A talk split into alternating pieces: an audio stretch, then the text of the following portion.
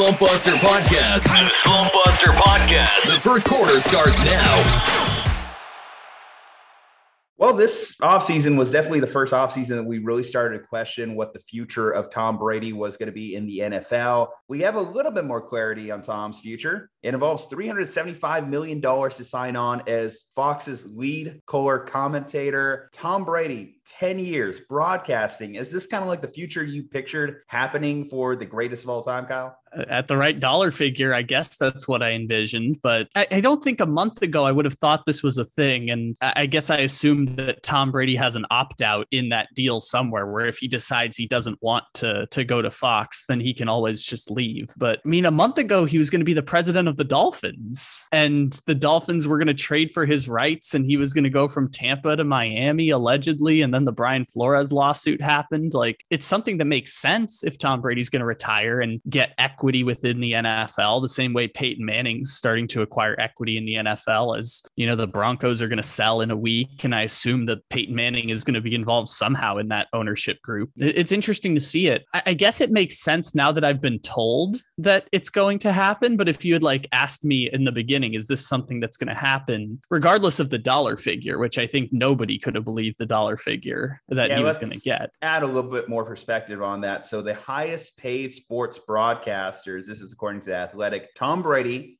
number one, 37.5 million per year. Jim Rome, Jim Rome's still a legend, still making money, even works for CBS. 30 million Jim Rome is making. Tony Romo behind him at 18 mil. Then you have Michael Strahan for Fox also at 17 mil. So Fox is definitely doling out some dollars to its high profile sports personalities. And then Stephen A is actually fifth on this list at 10 million. Tom Brady jumps immediately to the top of the ladder, and you know it was going to take a big figure offer from Fox to get him to sign on to their broadcast because I'm sure even ESPN, who just signed Aikman and just signed Buck, if Tom Brady said he was open to broadcast, even ESPN might have doled out that dollar. CBS, if they heard Tom Brady was available, don't think they'd immediately kick Romo out. But if the option is between Tony Romo and Tom Brady, I think the option for CBS would have been clear on who they would have preferred. Amazon's out there, obviously looking for streaming personalities. They got Herbstreit, but Herbie, Tom Brady wants in. Sorry, Herbie, you're gone. It's kind of like when Tom Brady was picking his NFL team, where he had a little bit of say. I don't care if you have Jameis Winston. Sorry, I kind of like called the shots around here. For me, as a Tom Brady fan, I love the idea of hearing him on continued NFL broadcasts, and I think he will be able to provide a unique insight into the game that not a lot of other color commentators are able to do. Obviously, we've seen some greats. We've seen Aikman, who's a three time Super Bowl champion, but he never played quarterback at quite the level that Tom Brady's played quarterback. Obviously, no one's played quarterback at the level that Tom Brady's played quarterback. And Tony Romo, kind of a middling quarterback, somewhere in the middle, Hall of very good, had a couple great seasons, but obviously nowhere near the caliber of Tom. Now, the, the one thing I should note is obviously just because you're great at one thing doesn't mean you'll be great at another thing. We saw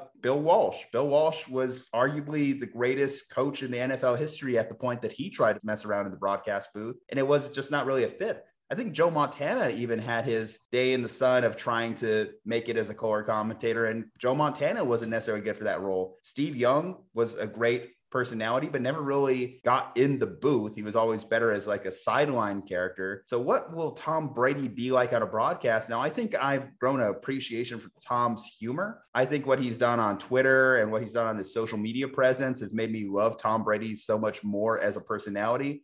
So I am intrigued to see how he relates that chemistry building between him and his co-host. Yeah. So this is an interesting part about this, which is the NFL decided a long time ago that our lead broadcasters, like the people who are on the primetime games and calling Super Bowls and all of this, our, our primetime broadcasters are either going to be the best of the best at what they do, or they're going to be incredibly famous people. And they're going to be incredibly famous people who, when they were active players, were being marketed as the, the, the stars of the NFL, shall we say. So in the 1980s, it was Terry Bradshaw and it was Lynn Swann, the, the two stars of the Steel Curtain Steelers, who may may not have been the, the best players. They're both Hall of Famers, but obviously everyone thinks of the defense and all that. But it's the quarterback and the wide receiver of their premier dynasty. And it was OJ Simpson on the side of the broadcast in the 1980s. And then they moved on. John Madden was a Hall of Fame coach who retired at 40 years old to become the prodigy broadcaster. And I've heard this theory here. Sean McVay, he has to be looking at this Brady contract with a little bit more intrigue.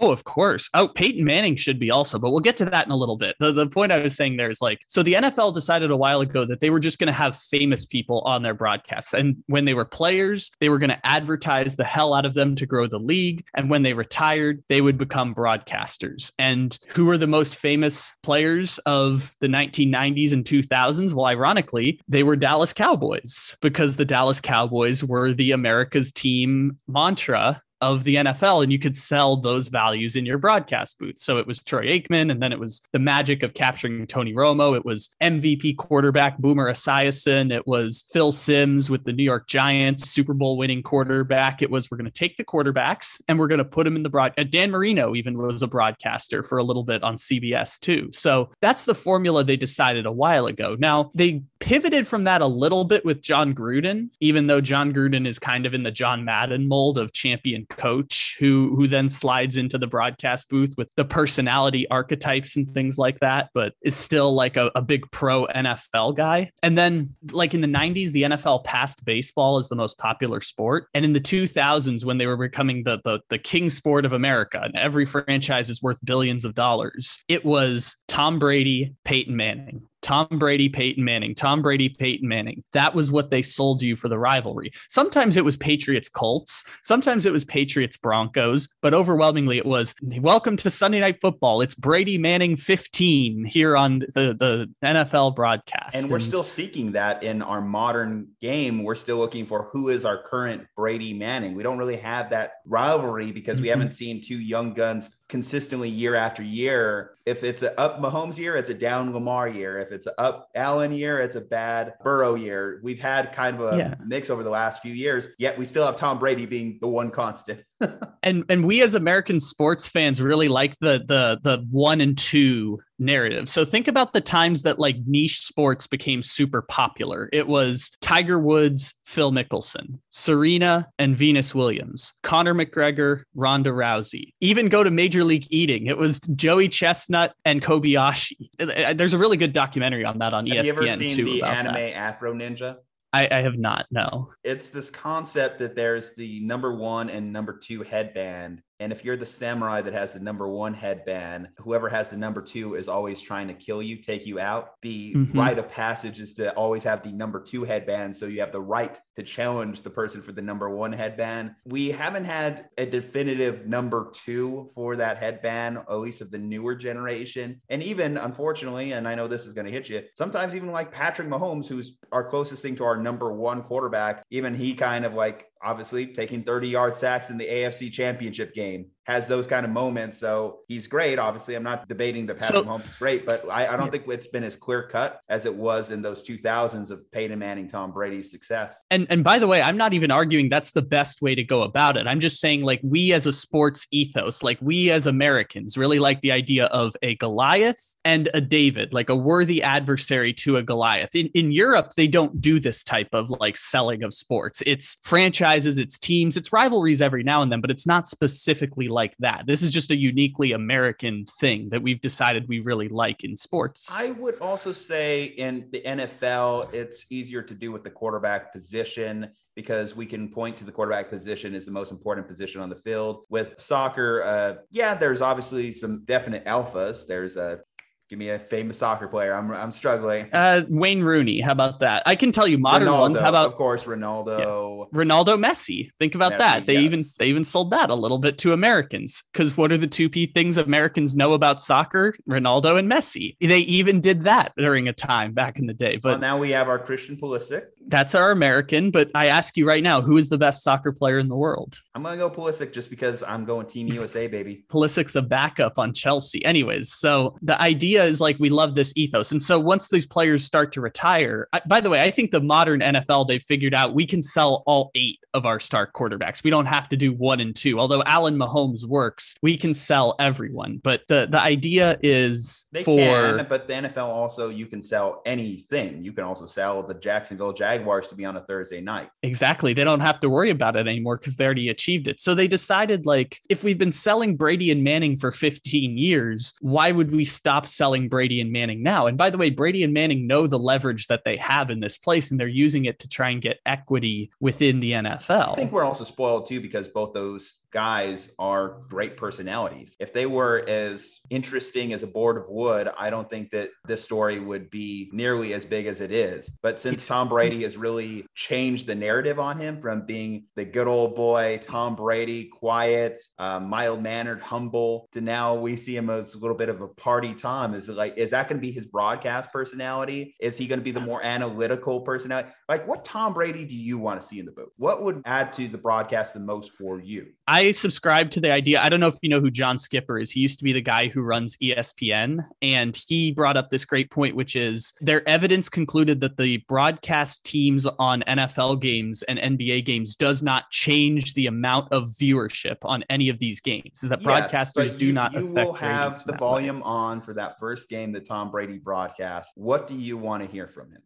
I don't know. I guess just don't be ter- don't be Bruce Arians. Don't be like noticeably terrible at Don't be. Jason Witten. Okay. yeah, if you can if you can be okay, I'm fine with it. And they can it's not my money. You can pay him whatever you want. I also have a a fire take here that might get some people a little riled up when you talked about that these people have good personalities. I find Peyton Manning incredibly fake. I find Peyton Manning to be incredibly not genuine and I don't like him as a broadcaster. The people disagree with me on that. Some people really like the Manning cast. Some people like the idea of him saying nothing interesting to Russell Wilson with a shitty microphone on E ESPN2. I disagree on that one. And what's interesting about that is before even Tony Romo signed an $18 million contract with CBS, Peyton Manning turned down $20 million a year to be the Monday Night Football broadcaster. And it was a good choice in hindsight. It was a really good idea to turn it down because he could go to Amazon and ask for $400 million tomorrow and he'd get it. It's really interesting how ESPN wanted Peyton Manning so bad that they were willing to buy his ESPN Plus program and basically loan Omaha Productions three hours of time on a few Mondays to do a Manning Cast broadcast. Like Omaha Productions put on the Manning Cast, they got the guests, they did the production, all of that stuff. And ESPN was like, we'll sign up for Peyton Manning being on our broadcast, the same way Fox signed up for Tom Brady as the lead broadcaster. I kind of hear where you're coming from with the Manning cast specifically. I watched it a couple times and wasn't incredibly entertained. There was those moments where you saw some quality drop-offs where they're interviewing people over Zoom and it just doesn't quite translate to TV and they don't necessarily have chemistry with each and every guest that they were bringing on. They have great chemistry together. The Manning brothers, obviously, they've grown up together. They've been around each other their entire lives. So they have great chemistry with each other, but sometimes you add in that extra variable of a guest that they don't quite vibe with. You mentioned a Russell Wilson who's not terribly interesting personality himself. You throw that onto a broadcast and also just kind of have football in the background. Maybe it was a little bit of a turnoff for people. I think he's entertaining in short spurts. I mean, obviously, I've seen him entertaining me on commercials, television shows, short cameos, doing a little bit of stand up on the Comedy Central roast. He has a great comedic timing, but maybe that doesn't translate to a full three hours of broadcasting. And maybe a traditional broadcast for Peyton Manning might have been better for him to have that straight man in the booth calling the game, that play by play guy, while he just kind of chimes in with either, again, a quick comedic burst, a quick comedic quip, or with something that actually makes you analyze and think about the game. My only fear for someone like Tom Brady is I feel like now that Tony Romo has kind of made it a point to almost predict what play is going to happen next, does a guy like Tom Brady see that? And well, I'm better at analyzing a football field than Tony Romo ever was and tries to become Tony Romo's brand essentially of being the play predictor, except I'm Tom Brady. So I have to do it at an up teens level because Tom probably could. Tom Tom could probably look at every formation, every set on the football field and tell you exactly what's going to happen at this point in his NFL career. But I don't know if that's necessarily going to be the best for him on TV. Um, I would like to see a little bit of that social media presence, that social media Tom Brady that we've seen develop over the last few years. okay, well, here's the game. You know, let's not take away from the game too much. That's also going to be an important thing for Tom to do because I feel as though this is going to be a tough job for Tom. I know when he retires, he'll say he's retired and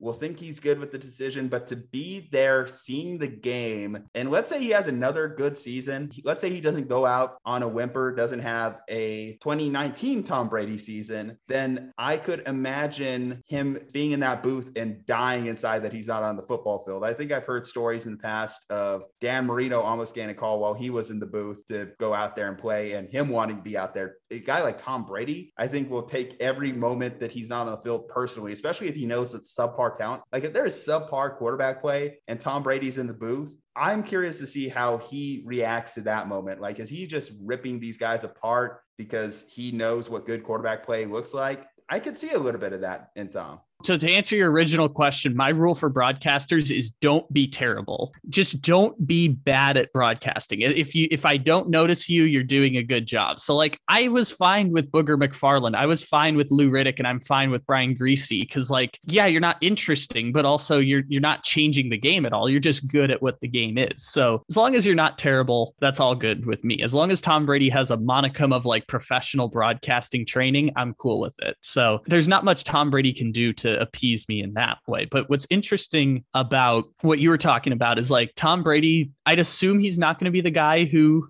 predicts plays, and I assume he's not going to be the guy who rips other people on the air. It's going to be more of like a a, a, a compliment broadcast. Similar, I, I don't think Tom Brady's going to come in here and change the game as Who's a broadcaster. Who's his, Who's pro his pro comp? I assume Tom Brady's not going to innovate and change the broadcasting game. Like I just assume he's going to come in and be whatever. Like he's going to be uh, Troy Aikman. We don't think of Troy Aikman as a stud broadcaster, but he's done it long enough that he's really, really good at doing color commentary. And every now and then he's going to slip up and reveal that Matthew Stafford had a shoulder injury in the playoffs last year. Or he'll give some sort of quip. I've seen, certainly this last year, I feel like Troy was more frustrated on broadcast than he's ever been. And this might have been him thinking about his next steps in life. But you saw a little bit of those little cracks in the professionalism starting to come out on display, especially when he was talking about being disappointed that Fox didn't have the Cowboy Niner game this last year's playoff and how he wanted to call that one. You started to see Troy Aikman start to be a little bit more frustrated than he's ever been. Fox, they saw their top two broadcasters leave and made the executive decision. We're going to make sure that we have the best booth because this is going to be your Super Bowl team. This is going to be mm-hmm. the Super Bowl commentators that you roll out there. Whether Tom's good at this or bad at this, you want Tom Brady on your Super Bowl broadcast. I'm interested by who they put as the number one now, because you know you're waiting for Tom Brady to retire. So is it like Greg Olsen? You get to be the number one until Tom Brady retires, then we kick you out. I, am interested to see who takes the job has now. Been the consensus that it's going to be Greg Olsen that's part of Fox's number one team which we'll see how much longer of Brady we have in the league, too. Obviously, this is last year under contract in Tampa. Does he decide to finish his career in Tampa? Does he do it in Miami? Does he go to San Francisco? Does he end up this, that, or the other? Uh, that That's still a very fluid situation, but we have a little clarity on what Tom's going to do after he retires from the NFL. He's going to go get that bag, $375 million worth of it. These guys are on fire. Let's hear more. Second quarter starts now. We are joined today by Mykell Mathieu in the wake of some comments from Lakers owner Jeanie Buss. Jeanie is clearly frustrated. She did a tell all interview with Bill Plaschke of the Los Angeles Times to talk about the current state of the franchise after really one of the most disappointing seasons in NBA history. The Lakers, obviously, we were talking about as title contenders coming into this year with the trio of LeBron James, Anthony Davis, and Russell Westbrook, but never really materialized. In fact, one of Jeanie's quotes was something to the effect of when you spend that kind of money on the luxury tax, you expect to go deep into the playoffs. I'm not happy. I'm not satisfied. There's been reports of Lakers ownership and the Lakers front office putting a little bit of blame on Anthony Davis and LeBron James over the Russell Westbrook trade and how that was a little bit of a colossal flop for the franchise. Mykell, when you see Jeanie's comments, when you hear Jeanie's comments, how does that make you feel as a Lakers fan? Nah, man, it's just, you know, it's troublesome time right now for the Laker fans. We just don't know where the team is going. You know what I'm saying? And I and you hear this and you kind of know that LeBron and his team has had too much pull. Um, and you know, players have to play. And that's what LeBron has said, you know, in his uh like outro interview that you know he's going to kind of take a step back but he should have did that from the beginning like let management do their job they have to earn their check because if he would have let them earn their check the Lakers would have came out with Buddy Hield, more cap space, and had the right fit for the team that you know the Lakers needed to be that championship contender. But it just didn't work out, man. And Jeanie Buss has every right to be frustrated. You know, if you're watching the show The Winning Time, clearly she's like her dad, who's like, damn it, I want to win. And we have to do anything to do so. So she's just really frustrated. You know, Anthony Davis. It sucks because his is with injuries, things like that. But yeah, they can't allow them to make these decisions anymore. And as a Laker fan, it comes down to this can we really win a championship either the next two years? And if that's not the case, maybe we need to just go into a rebuild. Maybe we just build through Anthony Davis and hope that he stay healthy and build players. Or we just trade whoever we can and just start from scratch, man. So we, we're kind of lost right now. Kyle, obviously you have some latent Lakers fandom in you from your childhood. and this franchise, you grew up with it when they were awful, when they were clearly the second best team in Los Angeles. And you make that argument that they're still the second best team in Los Angeles over the last decade, aside from the one title year. Uh, we we went back and forth uh, quite a few times on uh, the Lakers obviously selling their soul to get LeBron James in town, it paying off in a title, and obviously that young core all being gone in different directions. What do you think is the logical next move for the Lakers? Yeah, so so for Mykell and like people who don't know, so I was like eight or nine years old. I think nine years old when the Lakers, um, this the last Kobe championship was. So 2010. Yeah, 2010. So I would have think I would have been nine years old at that point because it was in June. And that's around when my birthday is. So at that point, the Lakers, I thought there was like eight teams in the NBA back then. Like I didn't really understand how how the NBA worked, but it was like, ah, oh, cool, Lakers won a championship. Awesome. I, I joke all the time is like in my memorable lifetime, the Clippers have been a beacon of stability. And the Lakers have been one of the worst run organizations in the NBA because they had a worse record than the Knicks and the Sixers during the 2010s decade. So I grew up loving D'Angelo Russell and Larry Nance and Kuzma and Lonzo and Jordan Clarkson and, and all those baby Lakers were like super yeah. fun for me. And the watch. tough part about that discussion is obviously all of those guys are shining in other places. And that's another yeah. thing that Lakers fans are looking at is like, damn, Julius Randle's popping off with New York or Lonzo Ball's having success back end of New Orleans and a little bit with Chicago or yeah. Hey, I, I, can't let you guys slide with the Lakers will never be second class in LA. They no, have but... they have 17 championships. Like they're the best and biggest team in the NBA. So you were able yeah. to catch okay. the, the Lakers win two championships. So the Lakers were pretty much chasing the Celtics. Now we caught them now it's oh, nothing. Oh, yeah. We, we cannot win for 10 years and we're still the Lakers. So we're not even we're not even talking about the Celtics in this conversation. Like the, I, the I Celtics think, have two championships in the last 35 years. I think the problem here is, and hey, I see you taking shots. You're laying my boys catch strays. Okay, fine. Screw you, Kyle. Screw you. Regardless, I, I, think when we talk about this, it's uh, we're, we're talking about a decade. It's been quite a while since the Lakers have been a stable year to year franchise because the bubble year is sandwiched in between a terrible, disappointing year but prior and another disappointing play in round, early exit to the Phoenix Suns the year after. Throw in just, you know, extra cheese or whatever on top this 2021 season that was just absolute garbage. I mean, statistically, according to Vegas, considering they were a top two title favorite, there's a good argument to be made that they had the most disappointing season in NBA history by entirely missing the playoffs, missing an mm-hmm. expanded mm-hmm. playoff with a play in field of 10 teams. Hard to come back from, especially when you talk about having three Hall of Famers on your roster. because w- with the Russell Westbrook thing, and obviously we all looked at it and thought of it as a way of filling the gap of Anthony Davis or LeBron James missed time. Well, Anthony Davis and LeBron James both missed time, but Russell Westbrook was unable to adequately fill that role and take over for them as a superstar. And when he did take over, it was marred by stupid turnovers and bad shooting. And he was an easy scapegoat for this entire season. Um, and it still continues to be the scapegoat of the offseason as the Lakers look for answers on how to fix and make this team better. I actually did see some trade scenarios that were bandied about as far as how can the Lakers move on from this and get better. Here's one I want to throw your guys' way and see if this is adequate value in a potential Russell Westbrook trade.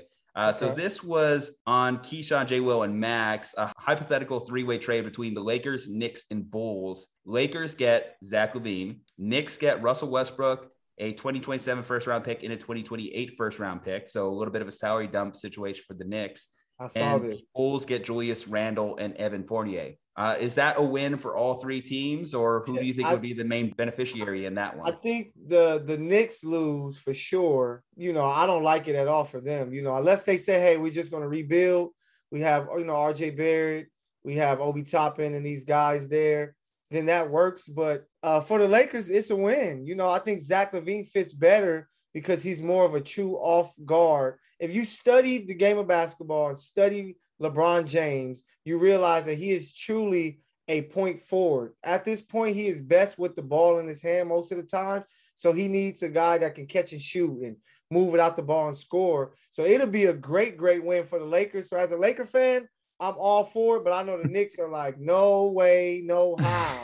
Um, I'm with you there. Yeah. So so the the Knicks are not doing that, but from the Bulls standpoint, the Bulls lose also, but the Bulls are in a compromised position because like Zach LaVine's a free agent. So like yeah. if they do a sign and trade, you just like get whatever you can for him because there's, some there's added size with there. Randle. I mean, they had to sign Tristan Thompson to get any kind of rim presence late in the season. So I guess if Julius Randle plays like he did a couple years ago, that would be a win for the Bulls considering the contract yeah, it's, their it's, team. It's not as bad that way. I like the one that people threw out about like Malcolm Brogdon and like a salary filler or something like that, but that's it's not great for the Lakers. The Lakers that, basically that's part of the problem, right? Though the salary matching that comes with Russell mm-hmm. Westbrook and why some of these trade situations are hard to envision and yeah. beg the question is Russell Westbrook just going to be on the Lakers again next year? Which I don't know if Mykell you're enthused at that uh, possibility. Kyle, do you you see that as a very real possibility that they open the year with Russell Westbrook? So there's three options they can do, right? They can trade Westbrook and maybe they have to like attach picks or something to it. And if they don't want to do that, they got two options. They can keep Russell Westbrook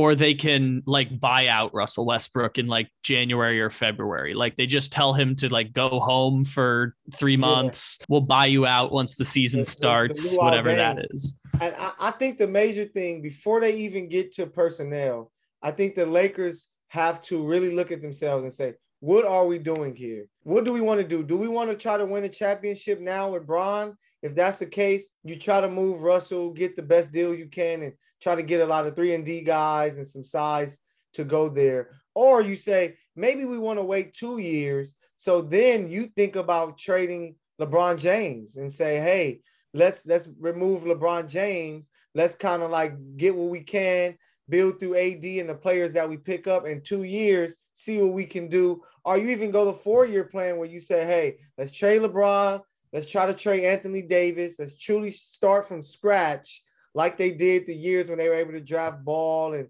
Brandon Ingram and Clarkson and those guys. So I think that's what it's going to come down to is like, what are we doing? When when do we feel we can really win a championship? Before you sign a coach, before you make these moves, I think that's what they have to uh, think about first. I'll throw another realistic, according to salary cap experts, realistic trade possibility. And this one I, I like a lot because I, I think this is the most potential mutual any team can be in a Russell Westbrook trade. Uh, the Lakers receive Derrick Favors and Mike Muscala, and the Thunder receive Russell Westbrook and a couple of Lakers first round picks. Uh, now that the Lakers can open up the floodgates for their 2027 picks, OKC might be one of the few franchises I could think that has sign me up. Um, even though they're not trying to win anything now. Um, Yeah. best case scenario, right? Because the, the- how many teams at this point too are also in the Westbrook business? Yeah. How many teams are Yeah. looking at him and thinking he's a piece away from them being an NBA title Mhm. contender, which I think obviously should be the goal of every front office. You're looking for people that put you a little bit closer to his title. Clearly, he put the Lakers behind their title goals. When you look at the Wizards the year before, kind of a weird mix with Bradley Beal, but they were able to at least be a playoff team or a fringe playoff team. Things obviously never really fit chemistry wise with him in Harden. And just you're running out of like good places. I've heard the Hornets. he he's Allen Iverson. Um, when you look at the end of Allen Iverson's career, it was kind of like you couldn't have him on a team that was trying to win a championship because he wasn't a, a backup role player. And you couldn't play him with young guys because he's too good to just sit behind these young guys. So Russell was at a tough, tough Mm-hmm. spot. That's why the OKC fit is perfect because it's kind of like, hey, we're gonna play out your contract here. Hopefully you retire so that we can retire you here and make this, you know, uh, swan song for you and things like that. Because I just can't Yeah. see a young team signing him because he's going to block the growth of your young guys. He's not the greatest of leaders per se. And then for a championship building team, like what team that can win a championship would you say, oh, he can come and start on that team? Yeah, Russell let's, let's think about those teams. Let's let's think about like the teams. It was the Lakers, though, right? year's- The Lakers were the team who he was going to come in and start for a championship, Yeah, and now yes, that's over. Man, we, we looked fit. at that and always thought that it was a weird fit. We everyone thought it was a weird fit because obviously the type of players you typically surround LeBron James with, uh, Russell Westbrook didn't fit that mold, and it, it was only amplified by how bad his defense was, how bad Yeah. the turnovers were. All of us had rose-colored glasses, and they were amplified by his triple doubles, his stats, his athleticism, and I just don't think it's conducive to winning an NBA title. So I don't know if you're a title contender, you're you're saying this is the guy I need. This is even if because he was a third guy on the Lakers Yeah. this year, and it was not good for the Lakers. it was not good for him. He- Well, he he should have been the third guy. Malik Monk was the third best player. So what are- what are you saying then? Is he the fourth guy? Is he the fifth guy? Is he that sixth guy? And Hey. then that comes to the ego stuff. Can he like put his ego aside and come off the bench? There's There- a lot. there's of only one team. There's only one team I think that can save him. I think, and it, it won't happen, but it'll be the Golden State Warriors. I think that they have put him in a system to be like, hey, your ass better find a way to fit in here. And we got a bunch of shooting and playmakers that they can make it work. But to be honest, man, as far as winning the championship, I can't see a team adding Russell that is going to like happen. Like he can go like maybe you send him to Indiana for Brogdon and Buddy Hield and say go there and average triple doubles, you know what I'm saying, and do that thing, but not win. And I just can't see him playing for a championship. Actually, The that end of his is one career- of the other realistic trade offers there is here for Russell Westbrook.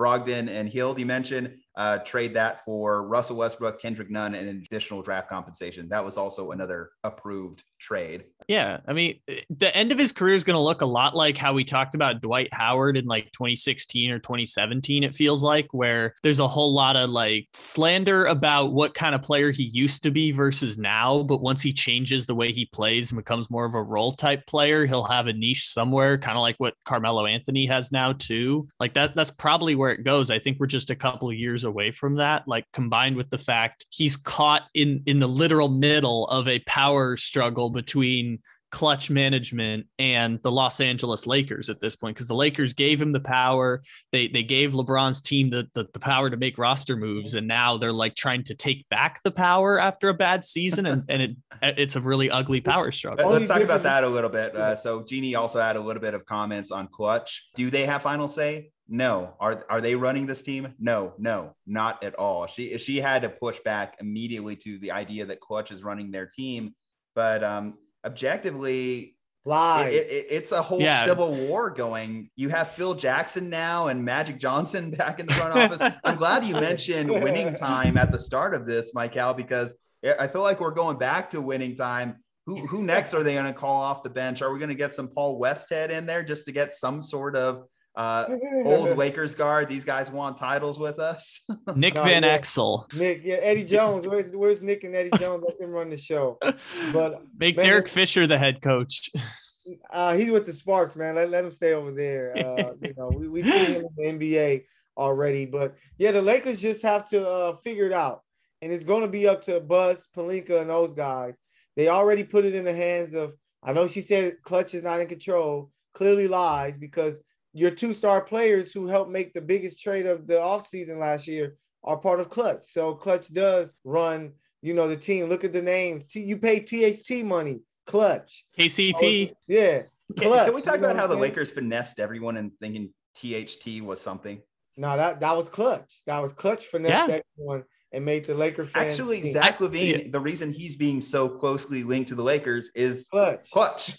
yeah, I remember when um, I, I, joked for years. Kentavious Caldwell Pope every year would get one year contracts with the Lakers. It'd be like 15 million, 12 million, 18 yeah. million. That's Klutch. Klutch yeah. clients use the Lakers cap space as an asset for their clients, which is incredibly smart. And like LeBron James, part of the condition of joining the Lakers was that Klutch management was going to get to make roster decisions. They literally had a trade in place for Buddy Hield last year. Yeah. And then Klutch management got involved. And two days later, Russell Westbrook was traded to the Lakers. Like it's it's as transparent as it can be. And Jeanie Buss has to say that Klutch isn't in control because you have to give the illusion of, of control for your organization. And I think part of that struggle is obviously the Lakers and Jeanie have also been criticized for being a family business or running the Lakers like a family business during this time post uh, Dr. Buss. Now you have this agent conglomerate in Rich Paul and Klutch Sports going against the family business and who's going to win this power struggle because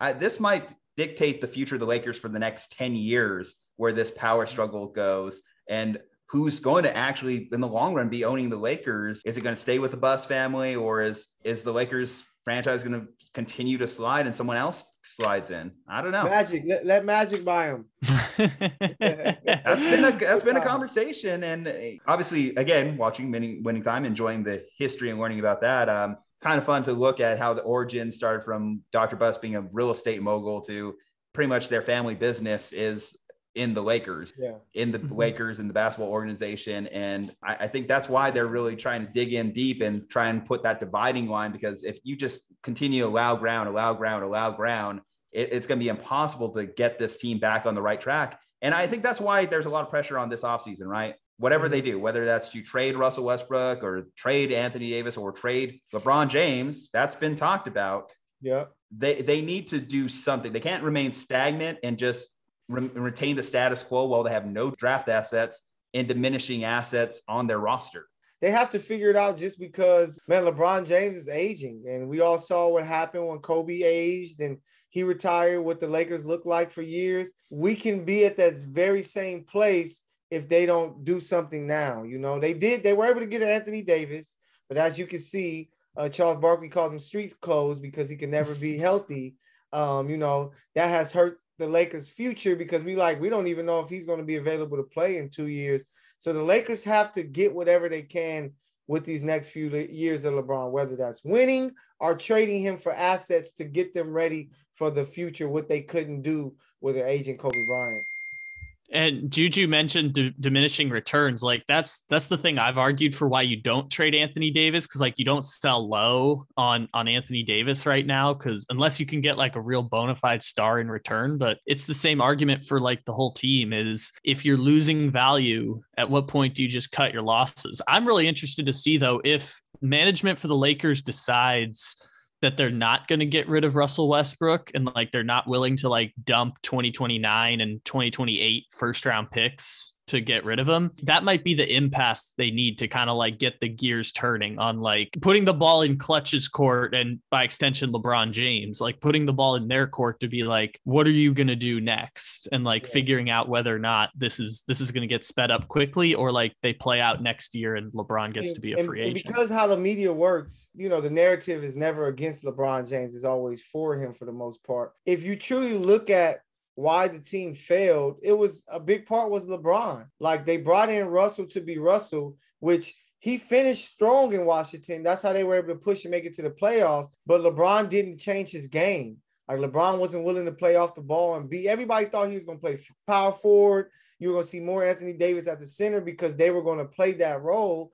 But LeBron is still like, nope, I'm a point forward. I need the ball. So now you have one of the worst shooting guards probably in the history of the NBA when it comes to star players playing off the ball, doing catch and shoot shots. It just didn't make any sense. So if they even think of bringing Russell back, is going to once again, is LeBron at this age going to be willing to take a step to the side to be a true forward and let Russell run the show um, and, you know, see what happens from there? I, I got to ask you. Obviously, there's an open head coaching position for the Lakers. Quin Snyder reportedly wasn't interested because of all this drama that's happening behind the scenes. And technically, Quin Snyder's still the Utah Jazz coach, as far as I know. And then Mike Brown uh, just signed to be the Sacramento Kings head coach. That was another person that was high on the priority list. You look at. Can the, I say real quick about that before we you move look at on? The list, though, you look at the list, and the other only name that was listed on there was Doc Rivers, who's still in a playoff series, probably on the outs as Miami just rolled them in game five. I don't, think you could sell that to the fan base, right? You can't sell like a Doc Rivers to the fan base. Are you going to sell a new guy, a, a newbie head coach to the fan base? What, what's the right move here? For me, y'all may be like, what? But Mark Jackson, I think Mark Jackson will be a great coach because they need someone who's going to make them accountable. And I think Mark Jackson, he learned his lesson being away from, you know, uh, coaching for a while people forget that it was him that created that team in Golden State. He just happened to leave and Steve Kerr took advantage. But I think Mark Jackson could be a coach that's going to step in and say, LeBron, I need better from you. You know, you're chasing the goat. So I need to see that. AD, do what you got to do in the offseason. Get your body ready. Once you're here, I need you to dominate. If Russell is still there, hey, you have you can't turn over the ball. If you can't shoot threes, don't shoot threes. Go to the rack, create for others. I think somebody like Mark Jackson will be a great, great coach that a lot of fans will be behind because you know, uh, you know, Mark Jackson is big time. You know how bad it has to be for someone to choose Sacramento over your team? As someone who's living here in Sacramento, you know how bad shit has to be if they're picking Sacramento over your organization. Yeah, but Mike Brown, we've been there, done that. Uh, he's been a coach of the Lakers, so I don't, I don't think they really were thinking about, um, you know, doing that twice. They're they're also talking about D'Antoni. I've heard D'Antoni's name thrown around for D'Antoni. The, the the question I, I've heard about him is like, does D'Antoni want a job like that, or would he rather just go to Charlotte, for example, with a young and LaMelo ball, you know, try and make something of that team, make that team at least fun versus being on the Lakers where you have the weight of the world on you uh, stepping into that role. I, I don't think this is a winning situation for any coach stepping in. Vogel was able to get the most out of it in the championship ring, but um, position where you're going to be taking it on the chin every yeah. single day you walk in that office. But what's crazy is that with the right moves, the Lakers could be playing in the finals next year. That's what's so crazy about it. If they go get the right pieces, say they go get a Buddy Hield and Brogdon, uh, get some more shooting and get some more youth, you know, uh, as, as wings, the Lakers, you know, and AD can have one of those play 70 game years healthy for the playoffs to where Lakers can re- be right back in the championship. That's why the job that, is so That's the problem though, right? That's the problem. Mm-hmm. Can we count on Anthony Davis to have that year? Or have we seen the last time that's ever going to happen in Anthony Davis's career it's your best bet, pretty much. It's your best bet is to hope that it's going to happen because the alternative is like you just kind of fold your hands and say next year is going to be a wash of a season and there's nothing left to play for. You got to at least try. Keep having wash seasons given yeah. LeBron's age. You just can't afford to have seasons where you're just like, nah, we didn't make it that year. We didn't make it this year. We didn't do anything.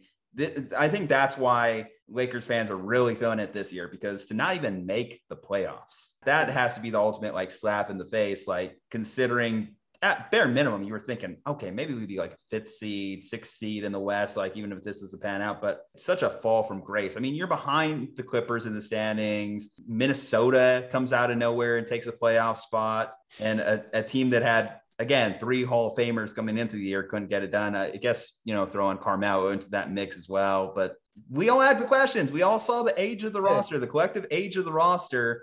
And I, I think this is just one of those told you so moments. Honestly, it, it, it's just a told you so because you look at LeBron James' tweet literally after everyone came down on this roster saying, question our age, question our play style. He doesn't stay healthy. He doesn't dribble or shoot, etc. Yeah. You know, and that that that tweet, I mean, it's just going to follow LeBron around. Le- LeBron I- has to stop. He has to stop talking because remember years ago he was all it's playoff mode now, and the Lakers went on to lose like one, like they won one out of like nine, Yes. ten games. He needs that like superstitious sports fan in him that doesn't talk trash. Because Yeah. when you the second you talk trash or wear your favorite jersey or wear your hat wrong, that, that's when you lose. He, he needs to have that same mentality because yes, anytime he has those public tweets, it tends to bite him in the ass the most. Man, all the Um, time. You got it. Give me your rating on winning time. I need to know now that the first Winning season is wrapped up. because to it's, it's so so many of it, so much of it was actually false.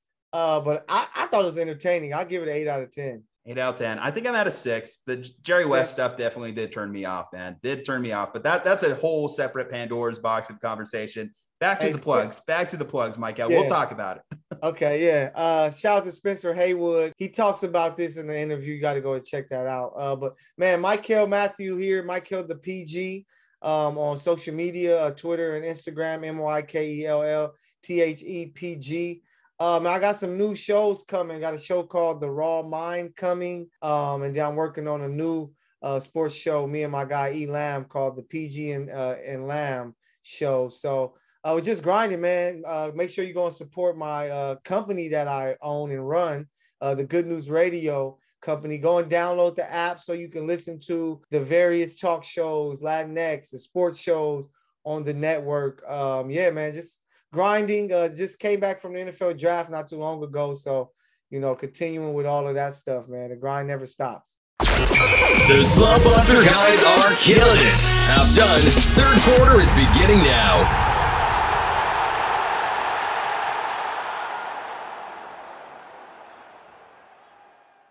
It's not often that a politician gives us a headline in sports, but that's exactly what happened when Mayor Eric Johnson opened his mouth. Eric Johnson tweeted out, The answer is Dallas when responding about where the NFL should look to relocate. Why? We're about to pass the Chicago Metro and become the number three metro in the US, which would make us the largest US metro without two teams. Football is king here. Dallas needs an expansion team, and we would be able to sustain two NFL teams better than LA and New York. So that's to take that parting shot at Los Angeles in this tweet. But the question is, does he have a point? Kyle Ledbetter, if the NFL decided to relocate, is Dallas a viable option? Yes. I don't know if they're the first option, but yeah, sure. I think that they definitely could sustain two teams. I mean, it'll never happen just because the Dallas Cowboys will just, Jerry Jones has too much power within the NFL to let that happen. And at the same time, yeah, they'd totally be viable the same way that other major cities in the US would be viable. Like even Chicago could theoretically have another team.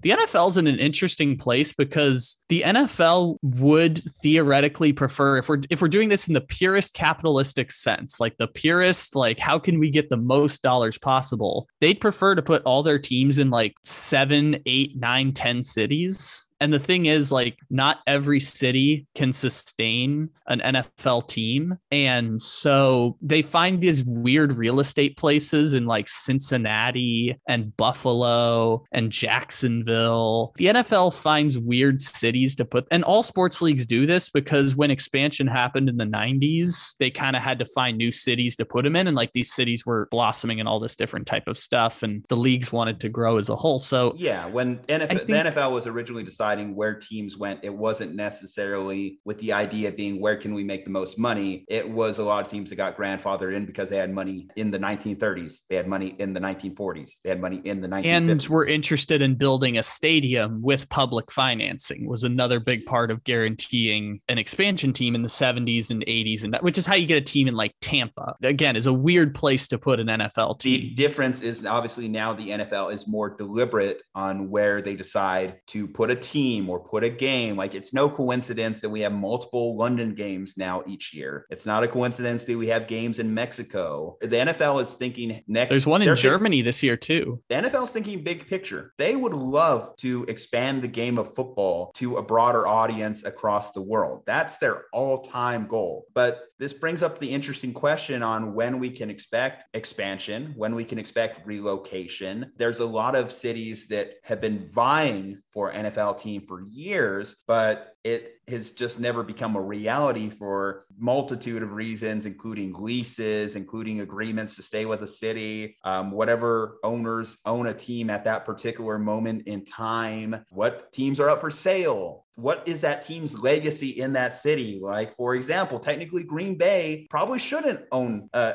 NFL team. But the fact that they've had so much sustained success in Green Bay, Wisconsin, secures that the Packers will never leave the city of Green Bay. Green Bay is equivalently what I like to call the Amish of the NFL, which is they could have built a dome stadium in Milwaukee, and people were so adamant it has to be Lambeau Field and it has to be the history of that that they renovated the whole stadium at basically the cost of a new one. One of my favorite memes that I have seen talking about the history of the league, talking about the history of the game as everyone's clowning the commander's new name. Meanwhile, Green Bay, the Packers, is just sitting there for the last hundred years.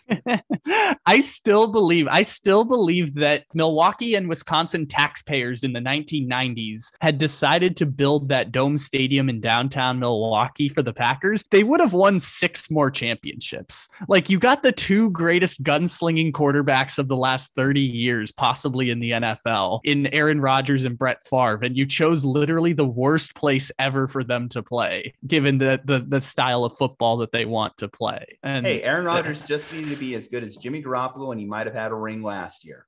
no, block field goal, block punt. We're not talking about that. Anyways, relocation and and where would expansion. you move an NFL team? If you could, um, president of the world, Kyle Ledbetter, well, which NFL uh, city is going to get? Well, hold on, hold on. team? If I were the NFL, what I would do, or if I am am someone who is just gets to pick an NFL team. I'm giving you Bruce Almighty powers. Well, this is this is unfair to ask me because this is a perfect conversation for me. I had my heart ripped out, Fair? stolen, and stabbed as a child.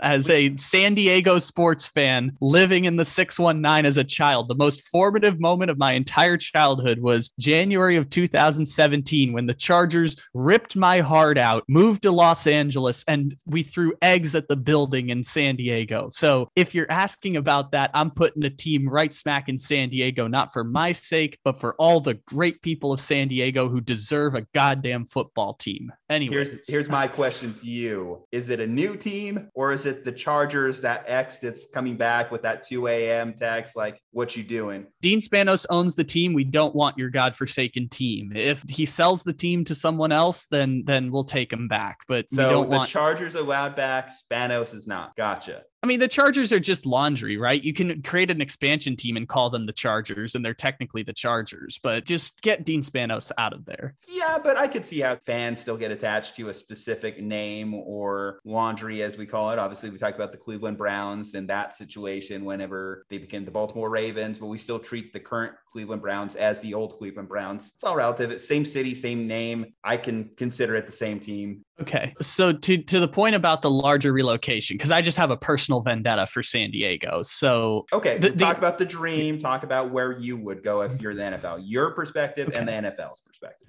So the NFL back in 2006 ish, when the when the league was really becoming a corporation, like we've instituted a salary cap, we're doing all this stuff, et cetera, et cetera. You know, every team's getting close to being worth a billion dollars, television contracts exploding, et cetera. They said, similar to the NBA in the 90s, the best way to expand revenue is to branch out internationally, is to expand the game globally because there's all these untapped markets in different countries. And so one of the ideas that came forward was let's put a team in Europe. And they tried it with NFL Europe, like as a as a test league, as a beta league. They created NFL Europe, like a, a CFL type of league or a, a, a USFL. Stay tuned, Slumpbusters may have someone from NFL Europe history. Future episode. Yes, Bugging good tease. It's a good tease. So they tried to create NFL Europe as a beta test. And then they're like, what if we put a team there full time? And then they realized the costs are just too much, is that technology has not evolved fast enough to, to move someone eight hours across the Atlantic Ocean to put a team there. We just, we can't, the same way that like in the 1600s, people couldn't afford to travel to America. That's basically what the NFL's version of that is. So they do that thing. They talk about the Jaguars. Then they decide where can we relocate? Los Angeles, Las Vegas. Those are the two places that need NFL teams. They took three teams away from our beloved and they they moved them away. So if you're now with the NFL, you can't quite go to Europe, but you've got four or five NFL games a year. So they're building out a full NFL schedule in Europe, and you have the one game in Mexico. The next place to move is whatever the next largest city that doesn't have an NFL team is, which maybe Mexico City. Mexico City has a slightly larger population. It's a little further of a move, but Mexico City, Toronto, if you want to tap into the Canada market, you could potentially go there. I think most of the American cities are tapped out though, right? The state of New York just paid like 700 million dollars to build the Bills a new stadium. So like Buffalo's got a stadium with a lot of money. I think most of the American cities are kind of tapped out on teams. Maybe like a, a San Antonio or Austin, Texas, or just put the team right in the middle, like you talked about that one time with the soccer team, where they they try and put the stadium halfway between Austin and San Antonio, so you can get both people traveling long distances. Maybe that works, but I know Austin already has a professional team with the University of Texas, who lost to Kansas this year. Well, as the resident Texan, I have to plead my case that I actually agree with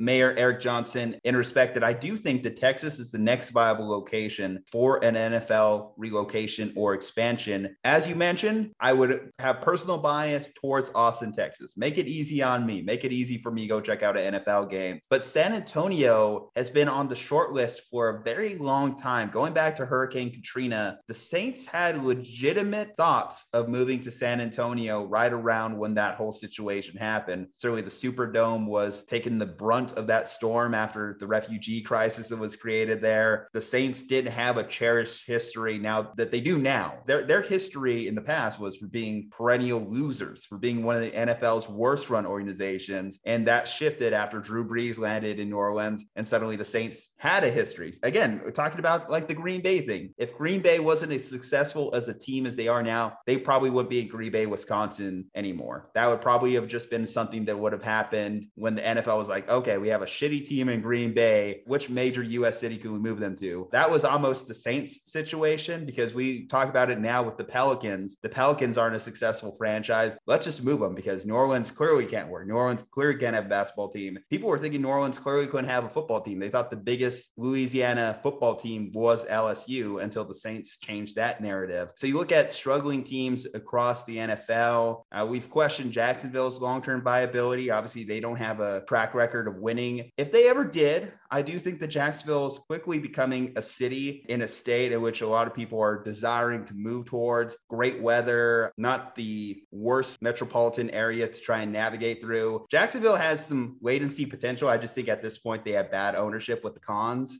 which has shown with a lot of the roster building, the coaching staff, the front office decision making. I, I, think that the Khans might be the long term reason why they don't work in Jacksonville. Uh, the Chargers are still trying to figure it out. They have the quarterback now, but Los Angeles fans still haven't embraced them. And the better the Rams become, the more the Rams take control of that city. I think it's going to be harder for the Chargers to ever really find a foothold in Los Angeles because even in their best years, behind the Niners, behind the Raiders, they're still the fourth or fifth best or most popular professional sports team in Los Angeles. So they have the possibility to move. And will we see an expansion? I guess that's the next phase of that. Are there enough good players to facilitate an expansion team? Are there enough good professional. I'm pro. I'm pro the European soccer model of relegation that you can just relegate teams at a certain point, and, and then you have to stay out of the bottom three or four. See, this is a slight possibility with the NFL starting to embrace these XFL and USFL leagues, they wanted the XFL to work a couple years ago because the XFL was recreated with Vince McMahon at the helm, was supposed to be somewhat of a feeder league to the NFL. But COVID had different ideas killing that iteration. This USFL, they've worked in partnership with the NFL and the new XFL starting under Dwayne The Rock Johnson in 2023 also has similar ideas. So if there was ever opportunity to incorporate the idea of relegation or a football minor league, this is probably your window of time where the NFL is at its peak of popularity. We obviously hell, we're talking about in the offseason. We're talking about things Oh, that yeah. are more hypothetical. We're not even talking about the games. And I think that that's only a good thing for the NFL. The schedule drops tomorrow and it's going to be the biggest news thing of the day.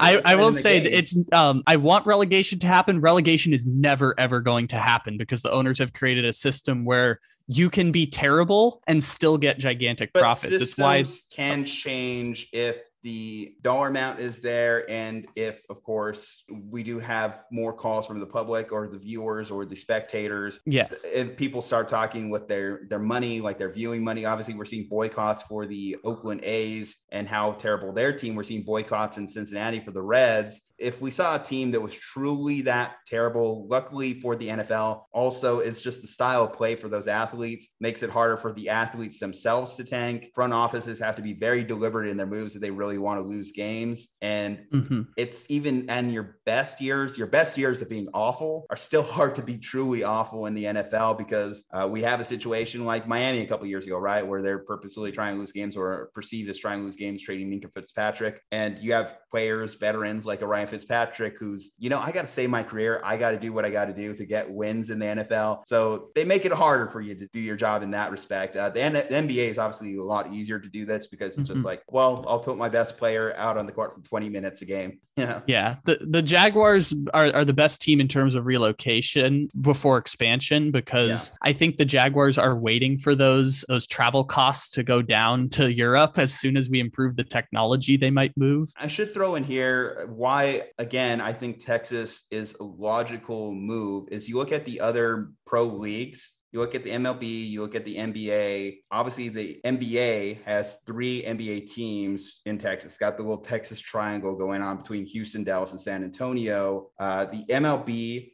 has also floated the idea of finding a third MLB team to kind of had that little Texas triangle. And the NFL, if they're legitimately having that thought, San Antonio would make a lot of sense because it's not just Austin that's rapidly expanding. San Antonio, according to the Wall Street Journal, was the top place to move in terms of lifestyle, cost of living, Mhm. all these number of factors. I've been to San Antonio a couple times. It's fine. There's a lot of open area. So certainly if you're talking about building an NFL stadium, you do have the infrastructure in place to be able to do it. You do have a lot of cattle ranches that if you buy out those landowners, I don't think they're going to really complain. And obviously they do love their football. So it, it, the question that a lot of people are pushing back on, it's Cowboys country, right? So anything you do, any franchise you start there, you're t- trying to convert Cowboys fans. I don't think you're really trying to do that. And it's really going to come down to the success or failures of the team because I, I think over the last 10 years, I have seen Texans fans become relevant because the Texans had a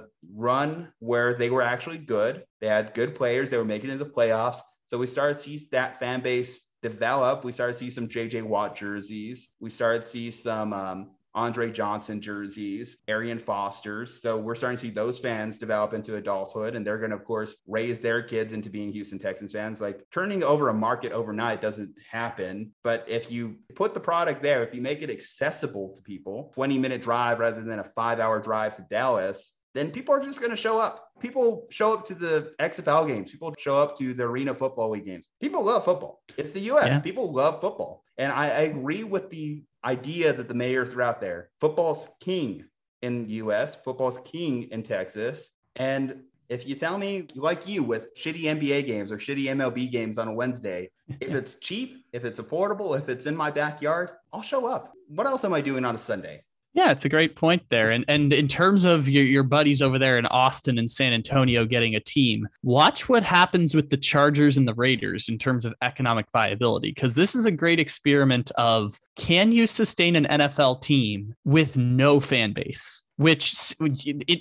intuitively is like, well, no, you can't possibly do that, right? But then you start thinking of Los Angeles and Las Vegas are major touristy destinations. And you could say Miami is too, but you're not going to Miami for Oh, football. Yes, I've said this with Las Vegas when they first got the team. How many people are just going to be there on bachelor party weekends and just say, "Screw it, let's go to a Raiders game"? And if you're a fan, well, first of all, Los Angeles is is transplants from everywhere. So like people were like, why are there so many Eagles fans at the Chargers game? It's like because there are people from Philadelphia and Los Angeles, and people from Minnesota and Los Angeles, and people from Jacksonville and Los Angeles, and people from Texas and Los Angeles. So that one explains itself. Austin and, and San Antonio area is an interesting place because it's growing economically and a bunch of people are moving there. It's, I mean, you live there. You've seen how rent has changed and population totals have changed in Austin just since the pandemic Oh, started. Boy, have I.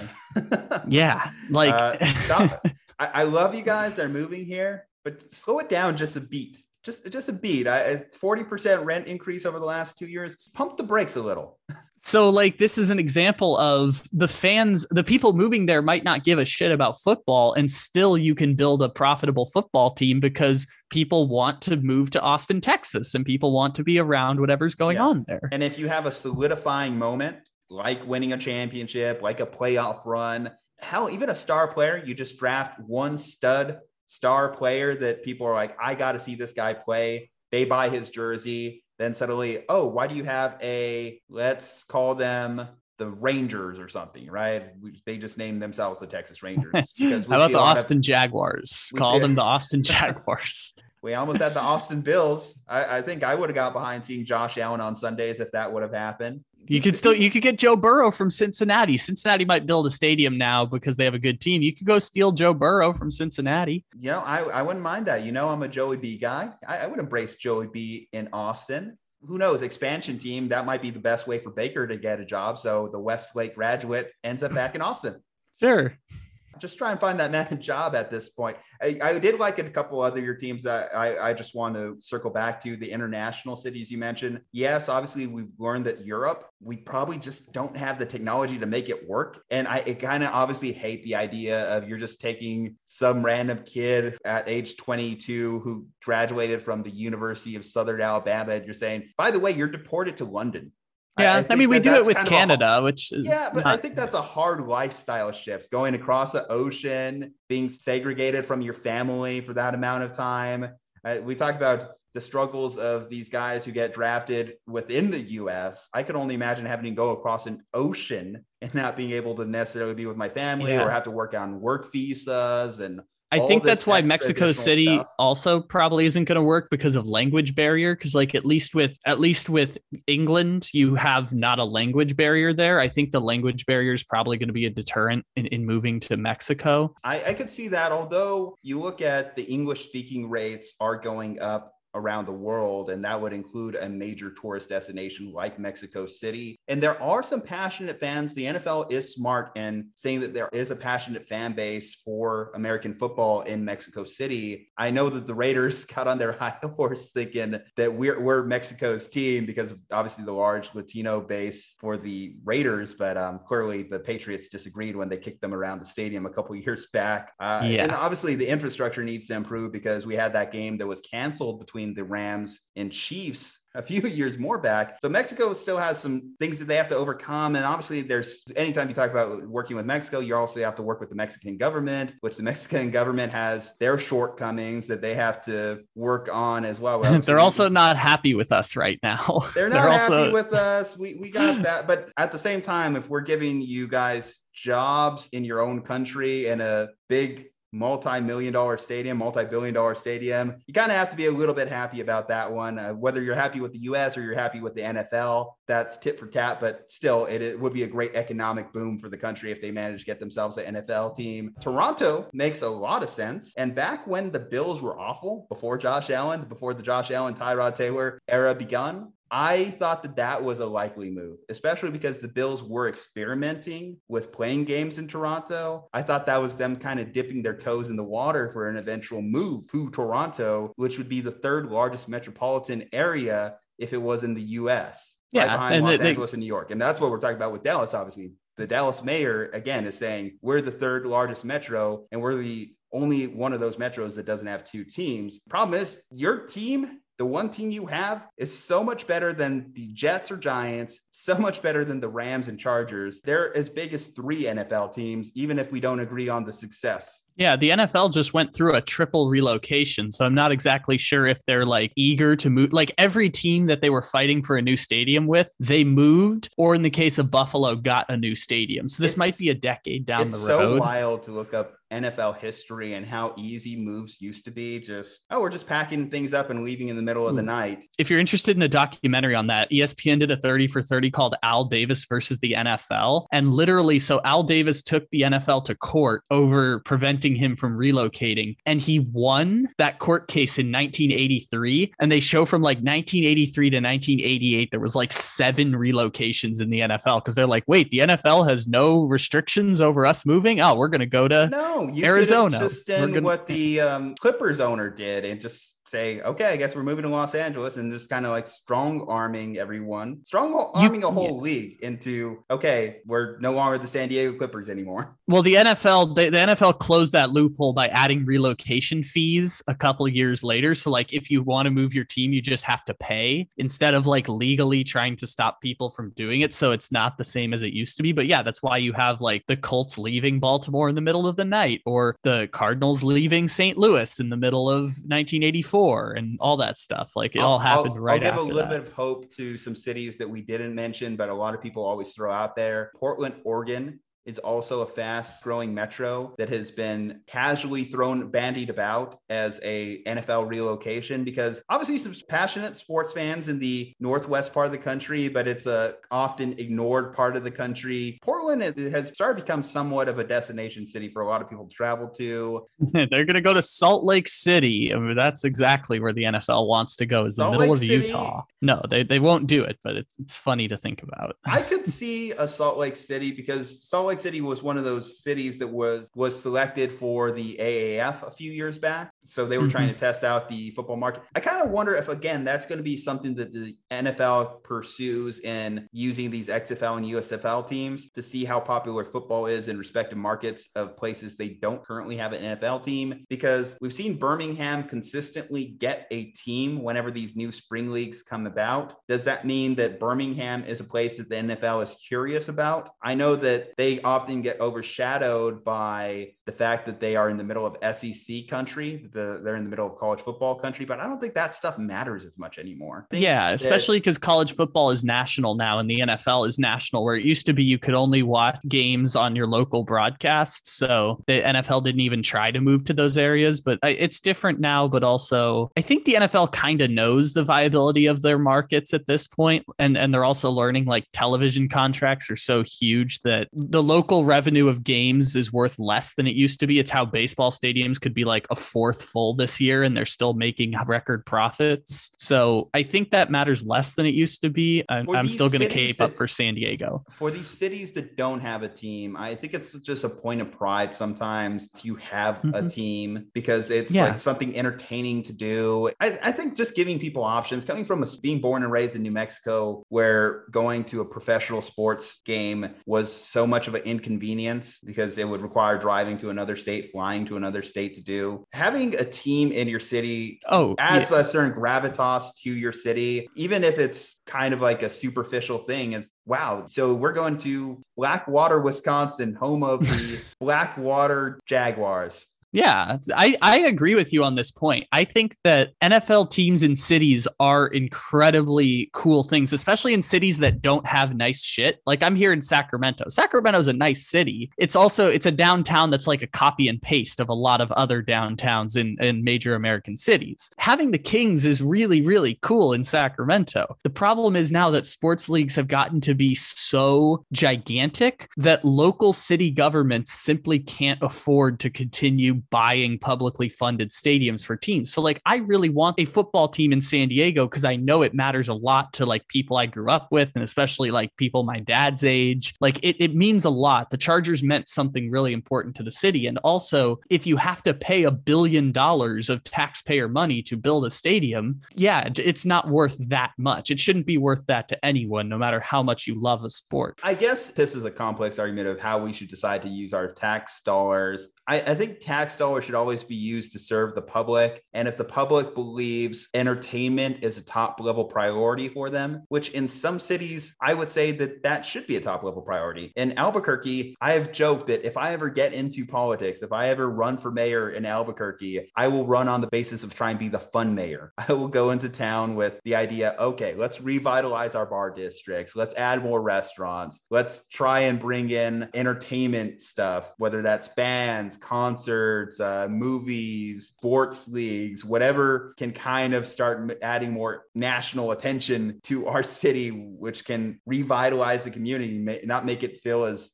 old and dreary and dying make it feel vibrant and fun. I, I, think it depends what you value as a society. Yes you, we cannot say well shouldn't tax dollars be going to i don't know name a disease name an illness of society well, just uh, the, people say you know save the, the teachers illness, pay the whales maybe the stuff. illness is boredom top five yeah things. i mean look at look at covid during the covid pandemic how many people's mental health went to shit because they couldn't do stuff or go outside or enjoy these activities these leisure activities. Sometimes giving people leisure activities, I, I think is good for the public minutia. Yes and no. So like the money has to come from somewhere in these situations. And I just want to point out the fact that like income inequality is at its highest levels it's ever been before. There are more people living closer to the poverty line than ever before in a lot of these situations. And, and so I think people get that, but it's also while we're dealing with these things, these multi-layer things that we can't just write a executive order to fix distract me with three hours of a football game. It's the same thing you said at the beginning. Like this, this will ultimately devolve into a conversation about where do tax dollars go, and ultimately, that's like a lot of what arguments in politics are in America. Is like how much should people be taxed, and what should we spend that money on? Is ultimately a lot of conflicts in America right now. And so, one of the interesting parts about this is like uh, specifically the three major sports leagues. When we're talking about like baseball, football, and basketball, those sports leagues have evolved to such a place because because of international dollars and because of television contracts and all of this stuff that they've priced out most of the markets that they play in in terms of like spending money on public financing the way they used to in the 70s and 80s is like well back in the 70s you used to pay 35 to 40% of our stadium or, or you used to pay 60% of our stadium in like the, the the classic case of the the Miami stadium in 2010 it's like you can't do that now cuz like that's basically Buffalo spending $850 million on a $1.4 billion football stadium for the Buffalo Bills. Like the state of New York, taxpayers just paid $600 million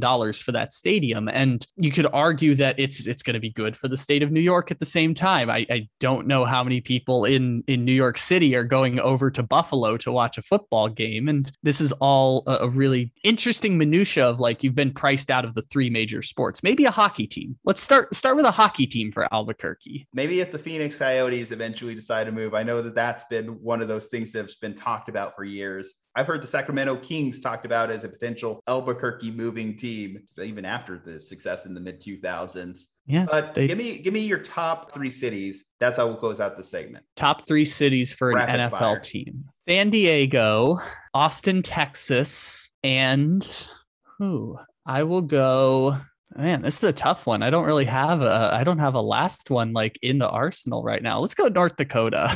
North Throw Dakota. one in North Dakota. I'm gonna put one in East Dakota. is that uh, is that the Vikings? The Vikings East Dakota?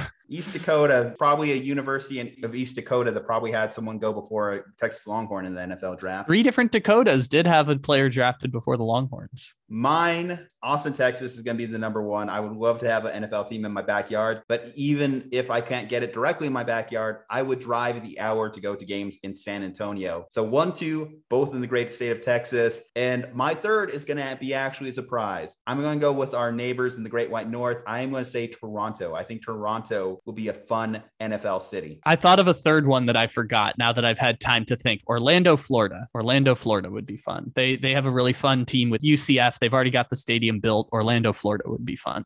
And now starts the final quarter. Buckle up. Buckle up. This is the Slumpbuster Podcast. Joining us here today, Mo Murphy from the Off the Ball Network and a Miami Heat fan. We've got an Eastern Conference final for the second time in three years between the Miami Heat and the Boston Celtics. We could go all the way back to four times in 10 years or four times in 11 years between these two teams. It's been two of the, the premier basketball franchises in the Eastern Conference going back, well, I guess you could say to my lifetime, but still the, the Boston Celtics and the Miami Heat are back again. Similar cores to the teams we saw in the bubble back in 2020. It's going to be really interesting to see how this plays out. So, Mo, I will defer to you first. The Heat made relatively light work of the Philadelphia 76ers in the second round. Obviously, Joel Embiid was playing through a concussion and missed games one and two, and they had no chance of winning that series. So, how are you feeling coming out of the second round here against the Sixers? Well, of course I have to feel nervous. Like my team that made the Easter Conference Finals, and we're playing a team that I think matches up not only really well, but has the potential to outmatch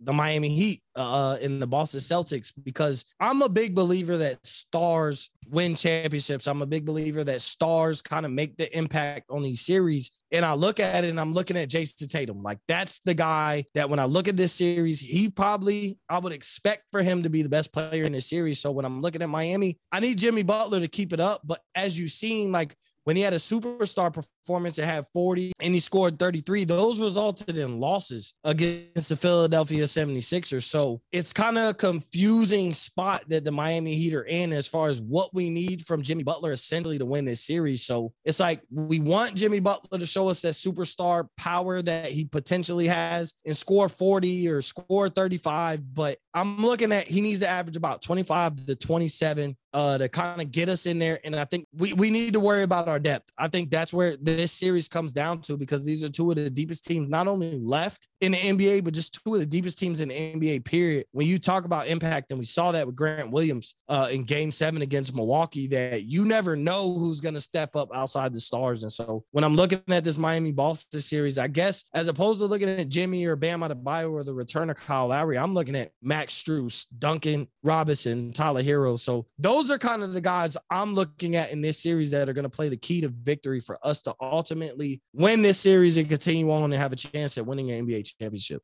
Juju, how are you feeling after game seven's amazing victory for the Boston Celtics and the Grant Williams, Payton Pritchard, Marcus Smart, Al Horford group of guys that, that gives Boston the same feel that Miami has of a deep team? Not bad for the fifth best team in the Eastern Conference, huh, Kyle? I said seventh originally. I, I backpedaled mm-hmm, from 7th mm-hmm, to 5th mm-hmm. You are correct. you know, I got to bring that today. You've been ragging me all season. And here we are, Eastern Conference. But, you know, we've had this conversation in the past. This is nothing new for this group of guys. They've been to the Eastern Conference. I want to see them do something they haven't done before, make it to the NBA Finals. It's time for Jaylen. It's time for Jayson. It's time for Al Horford and time for Marcus Smart to finally take that leap together and huge offseason addition, getting Al Horford back in the mix, what he was able to do in that game four victory against Giannis. Obviously, a lot of people remember the dunk and the meme mugging that was going on there. Al was a critical part of this team. You talk about the role players.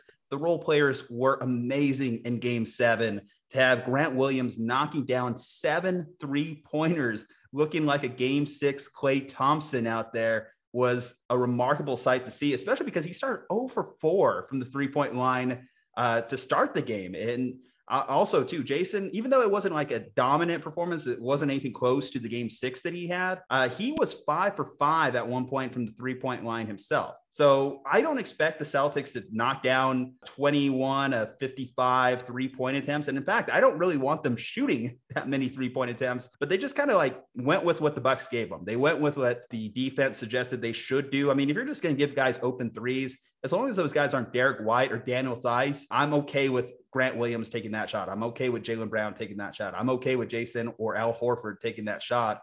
And that's what the Bucks did. Looking at Miami, I will say it, Mo. You you mentioned some of the role players.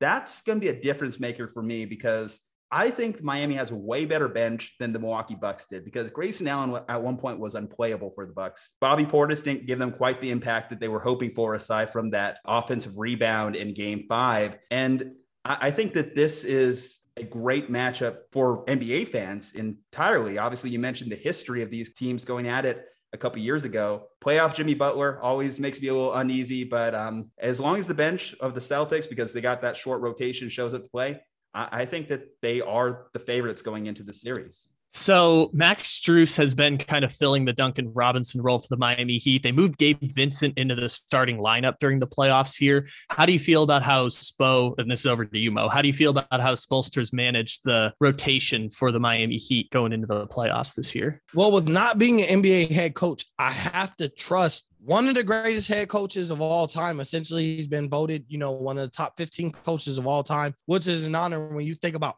all the coaches that have come through the coaching carousel, the NBA, uh, throughout the NBA history. But you question it at first because we paid Duncan Robinson so much money, right? But when you look at Duncan Robinson has turned himself into a guy, we paid him what it costs to get a catch and shoot guy, a guy who could get hot at any night and determine the outcome of an NBA game, especially in the regular season. But Max Strus has been essentially the same guy who plays a little bit of defense and for a lot cheaper price, but you're not looking at the price tag when you're in the NBA playoffs. But you look at Duncan Robinson, it's like if he's not hitting three point shots, he's essentially useless out there on the court because he's not a defender. Um, he doesn't really give you any other aspect. He's not a ball handler. So it's like if Duncan Robinson isn't hitting jump shots, he's useless on the court. And Max Strus has found a way to find himself to be useful, whether he's hitting jump shots or he's playing defense. And that's kind of the thing about the Miami Heat is that that's a team they've always been, especially the post LeBron era, post Dwyane Wade era. Essentially,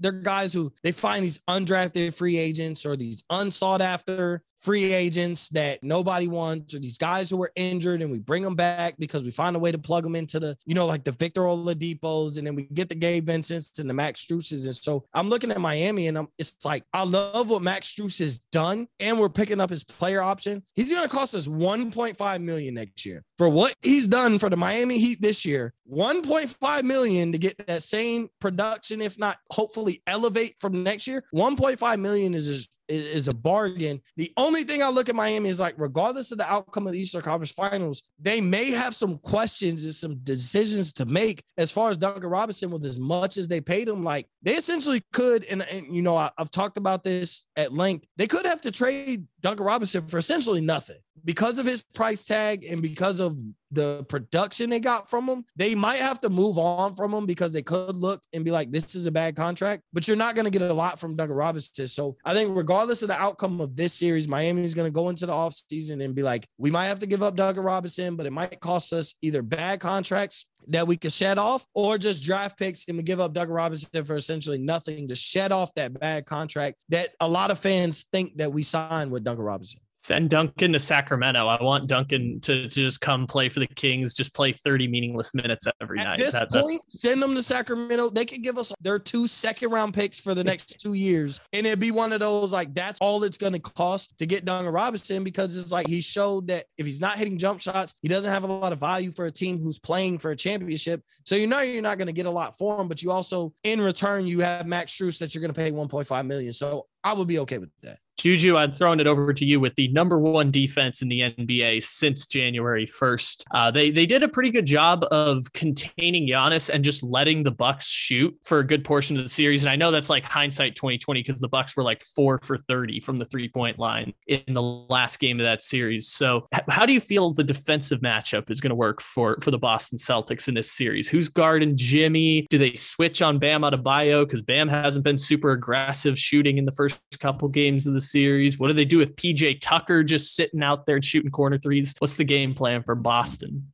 I, I, think that they just need to play their style of basketball. And I, I know that's a kind of lame answer, but it, it's true. They, they do such a great job of switching on guys regardless of matchup, because even a guy like a smaller guard like Derrick White or Marcus Smart is still able to match up on a guy like Giannis, on a guy like Kevin Durant. They don't get as focused up on the size mismatches hell, you, you, you, see some of the smaller guys like Payton Pritchard going on Brook Lopez, which is not necessarily something you want in a series, but uh, that's the type of defense that the Celtics have been able to play. They don't care about assignment. They're going to give you the same level of effort on every play. The things that kind of concern me, um, and I, I, just saw this in Celtics post game. Marcus Smart, uh, he left that game in a walking boot. So that's something to kind of monitor heading into this Tuesday night game and losing the defensive player of the year, that's going to critically impact your defense. And that's not to say we still don't know the status of Robert Williams, who didn't play the last uh, three, four games of the Milwaukee series. He didn't look great in the Milwaukee series. Obviously, he missed a month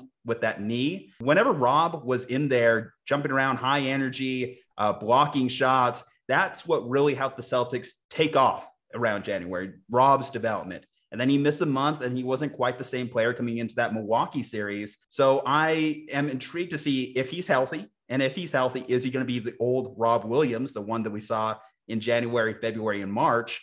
And is Marcus healthy? Because if Marcus isn't there, then that that kind of hurts you on the perimeter. Marcus is obviously arguably the best, and the NBA voters said so, the best perimeter defender in the NBA. Jrue Holiday might have some exception with that, but either way, hey, Eastern Conference Finals, we, we got the win there. Uh, as far as those matchups, I, I remember the 2020 bubble season. I think a rookie Tyler Herro, that was his rookie season, right, Mo? I'm not going crazy. That was Tyler Herro's rookie season. Mm-hmm.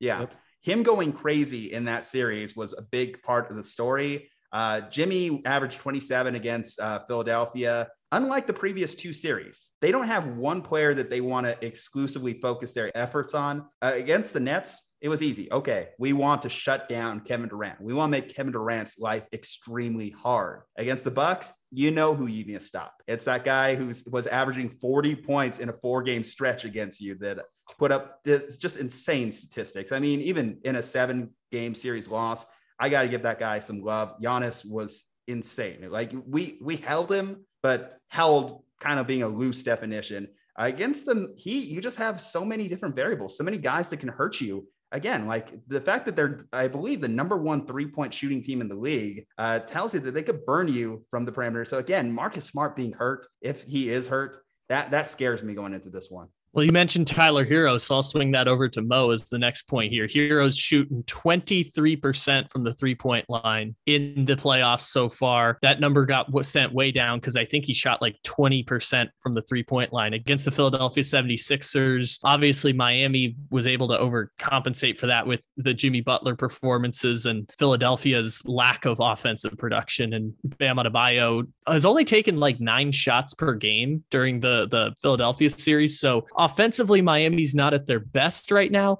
It's not like it's like code red, like they're struggling, but at the same time, how do you feel about going up against the Boston defense? This is such an evenly matched series when you look at both teams. And the if I was to talk about Boston's keys to victory, I would essentially turn it around and say the same thing for Miami, right? You're looking at Jayson Tatum and Jaylen Brown. You're looking at Jimmy Butler and Bam Adebayo and probably Tyler Herro. So then you turn around and you're looking at Robert Williams. Like these two teams are so like if you put them across from each other, they're so identical. The only thing that separates them is age. Jayson Tatum is in his 20s. Jimmy Butler's in his 30s. Jaylen Brown is in his 20s. Bam Adebayo is also in his 20s. But then you look at like Kyle Lowry's in his 30s, who he's supposed to come back. But Marcus Smart is in his 20s. Like these are such identical teams that this makes this matchup to look forward to so tough because it's going to come down to the Grant Williams game. It's going to come down to the Tyler Herro game. It's going to come down to can Omer Yurtseven give us some quality minutes late in the game when he when he's got to step in for Bam Adebayo and it's like it's crazy to sound but with being so evenly matched like it's to be when Ime Udoka goes in his bag and really tests how deep his team is, and Erik Spoelstra goes in his bag and he tests how deep his team is. That's what this series is going to come down to. And I think when teams are evenly matched, these games are won late in the first leading into the second quarter and late in the third, leading into the fourth quarter, because that's when your bench comes in and that's where games can get separated. Is three to four minutes left in the first quarter, leading into what three to four minutes into the second quarter, and vice versa with the third quarter. Three to four minutes left in the third quarter, leading into three to four minutes. Those last eight minutes are won by your superstars, but if your bench can do a good enough job in that eight minute stretch, heading from end of first into the second, into third, into the fourth, I think this is where in those coaching adjustments, I think this is where that game could be won. But I am looking at Tyler Herro. He ain't got to shoot 50% from the three point line, but you got to do better than 23%. Like you're supposed to be a shooter. You're supposed to be the guy that could create his own shot. We've seen it uh, at times. We saw it against Boston two years ago in the bubble. Like we saw how great of a series that was, but we saw that with what Tyler Herro can do. So we kind of need not necessarily consistent play like that from Tyler Herro, but we do need the flashes of like in the bubble and throughout the regular season with dealing with all the injuries that we've dealt with, Tyler Herro's consistent play. We do need that in that series because that's what it's going to come down to. It's not your number one or your number two. It's going to come down from both teams from three, four, five, six, seven, eight. That's how deep these teams are. You're going to be looking at three through eight on one side and three through eight on the other side. Whoever outperforms each other is going to win that game night in and night out. And so it's going to come through options three through eight from every series. I think that's who comes down to end up winning this series. Juju, talk about number one for the Boston Celtics, Jayson Tatum, because game six, if if Boston goes on a deep run this year, game six against the Bucks is going to be one of those games that we look back on as like a turning point of his career. So how do you feel about the performances of Jayson Tatum? He was very quiet in game seven, but he didn't need to be loud when Grant Williams was taking 17 three pointers. I think that Jayson's main development this season isn't so much as a superstar, but as a playmaker. His ability to get the ball in the hands of his teammates. If he recognized that Grant was going off, okay, I'm going to swing the ball out to Grant for that corner three. If it's a Jaylen night, I'm going to make it a Jaylen night. But if I need to be the guy, I'm going to be the guy. And that's what he did in game six because he knew he had to basically match Giannis step for step. And I do appreciate that he has that in his bag, but I appreciate more that he recognizes that he doesn't have to do that every single game, that he does have teammates that can pick him up. And that's going to be one of the big stories of this series. Who are going to be the role players that step up throughout? And if need be, Jayson, can he give you that 20 point game? Can he give you that 30 point game? And hell, can he give you that 40 point game? Because we obviously remember he had a miserable, and I mean miserable, game three just a series ago. Like we were talking about him, is he going to be one of those guys that's always the bridesmaid, never the bride when it comes to the postseason. We recognize how good he is. We recognize how great he is, that next step, that two way player. But at the same time, he can have a nine point, 10 point dud like he did in game three. And that game just reminds you, kind of like brings you back down to earth that he is still a young player and he still has a ways to go.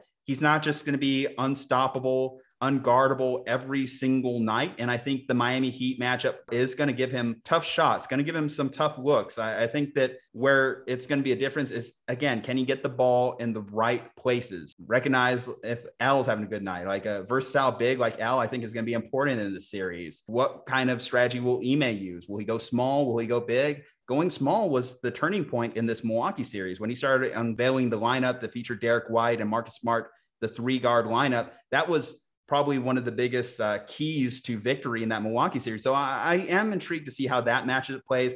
But if he's at least giving you a 20 to 30 points a night, uh, you're, you're going to be fine with Jayson. You're going to be happy with Jayson. But I'd also like to see those assists anywhere between five and 10. All right, Mo, I will defer to you first and foremost. Do you have any predictions, thoughts of how the series is going to go down? How are you feeling? So now you put it in the bias cap. So I'm gonna put my bias cap on, and I'm gonna say the Heat in seven. I have to, and I, I expect Juju to say the same. You know, whether six or seven, I expect Juju to essentially say the same about his team. I'm gonna say the Heat in seven. I think this is a hard fought battle. I think this takes you back to the early 2000s as far as the style of basketball that's played. I think there's a two games where neither team scores 100 points. I mean, these are two of the best, literally the best defensive team that we've seen for what, five months at this point in the Boston Celtics and in the playoffs, arguably the two best defensive teams that we've seen in the playoffs. So I'm going to say the Heat in seven. I literally think this takes us back to like the early to mid 2000s, the 90s style of play where everything comes down to defense, but it's modern day because we're not going to see those 70 point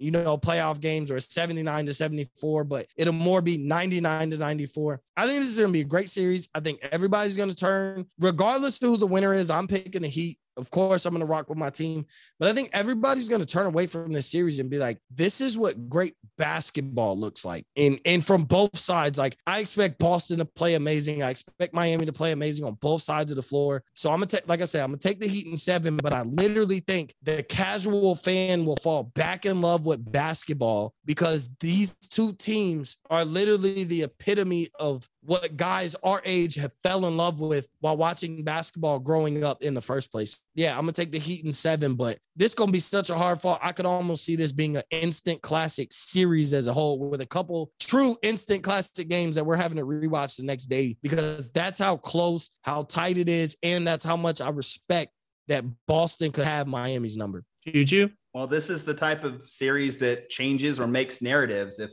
the Celtics win and Jayson Tatum could get to his first NBA finals, then that lays the groundwork for him to be a top five player for the next 10 years. If the Heat Mhm. advance, then this justifies their 2020 finals appearance. This makes that 2020 finals appearance look less like a bubble aberration and a legitimizing of their efforts in 2020 and including their efforts in 2022. This is going to be a hard fought series. And one thing uh, gushing about my team a little bit here, I respect that they feared no team, they feared no superstar, and they feared no deer because they did not back down towards the end of the season, like the Milwaukee Bucks, to try and get themselves a cushier matchup. They said, okay, Brooklyn, fine, bring it, four game sweep, get out of here. Then they welcomed in the 2021 champion Milwaukee Bucks and said, this is going to be a hard fought series. But other than one game, I don't think Milwaukee really had a great win in that series. They basically could have knocked them out at any point. You could have told me the Celtics could have won in six. You could have told me the Celtics could have won at five. Just a couple of mishaps at the free throw line were the reasons that it turned into a seven game series. Now looking against the Miami Heat, and this is an opportunity for revenge uh, for the Celtics. And revenge just tastes so good because you look at 2021, get eliminated by the Nets. You look at 2019, get eliminated by the Bucks. Who eliminated the Celtics in 2020?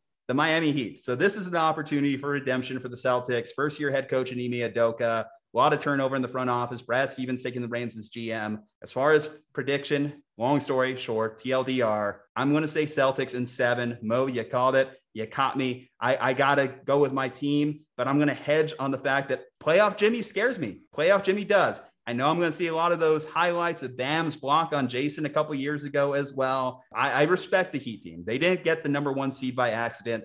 They're a well coached, fundamental team. And this is going to be the closest matchup I think the Celtics will have had in the NBA playoffs. Well, all right then. We've got Heat, we've got Celtics, and I guess we'll have to enjoy the series because I'm not going to make a prediction for this one. Oh, anyway, no, no, no, you so cop out. Nope. You, You gotta, gotta, do give it. us. We're we're mixed right now. So, Uh, Let's got go, Heat, we got the Kyle. Let me see. Where's a where's a coin here? Let's If, it, if go, it's if it's heads, I'll go Heat. If it's tails, I'll go Celtics. Tails. I got tails. What did I say? Is that Celtics? Yep, that's Celtics. Yeah. Okay. I'll, I'll go Celtics in seven then. No, How no, no, no. Kyle. That's Kyle, literally stay, stay picking the Heat. Stay picking the Heat. Okay. So That so was my here's Celtics all postseason. Let, let's keep that narrative.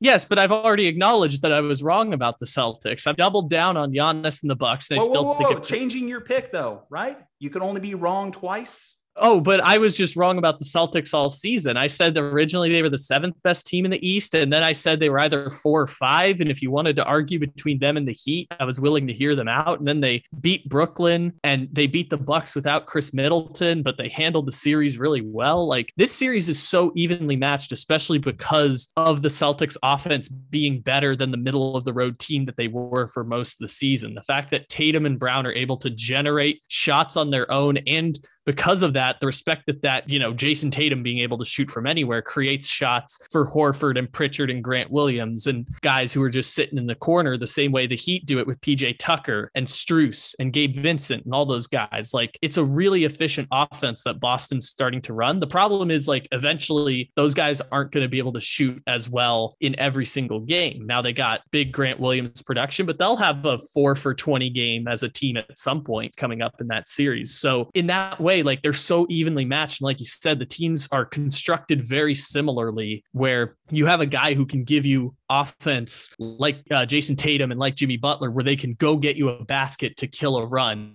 and slow things down for the other team. While Bam Adebayo against Al Horford is an interesting matchup because you'd think Bam Adebayo could impose his will upon Al Horford, and yet Bam hasn't really been that offensive player. And it, when the Heat played the Celtics in 2020, it was like one game Bam had a 30 point triple double, and one game Tyler Herro had 36 and 10. And that's how Miami ended up advancing. They could capture that magic again it's just like the Heat were this great exception in all of NBA history in 2020, where you don't usually see a team win with like four different stars, each having a game mixed in between. So altogether, they're very similar teams, and I'm just going to call it a toss up at that point. I know Vegas is favoring the Celtics, so like I, I trust Vegas is smarter than me in doing basketball analysis there, but I just think this one's a toss up, man. I'm just really excited to watch it happen. And Boston, I guess, according to Vegas, is the better team, but I think both of those teams could win the series, especially because Miami's going to get four home games mixed in there. And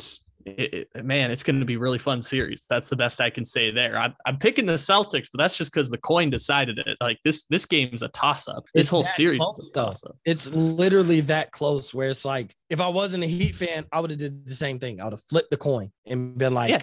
All right, I said hedge Boston. Okay, go Boston. Like they're literally gonna do the toss up. You know, they're gonna do the and they're gonna look at each other and be like, we are so familiar, it almost doesn't make sense. Even from a coaching standpoint, there's not as great as Erik Spoelstra is. I think we're we're witnessing a great coach in Ime Udoka. Like, I don't think this is going to be an anomaly. I think he's going to continue to coach this team the way he's going to coach this team. I think they're going to continuously be constructed and build around Jayson Tatum and Jaylen Brown and move on. And obviously, five years from now, all those players aren't going to be there, but Jayson Tatum and Jaylen Brown will be. Ime Udoka will be. And so when you look at it, you're like, it's literally like the Spider-Man meme where they're looking at each other in the mirror. Like I literally think this is that. And that's why even if the Celtics won in six or seven, because you know certain games could go away where either team was supposed to win and the other team won. This game is six or seven, I think, guaranteed, regardless of which way it goes. And I'll be okay with the outcome because I think, regardless of what team wins, I think we'll get an exciting NBA Finals matchup regardless.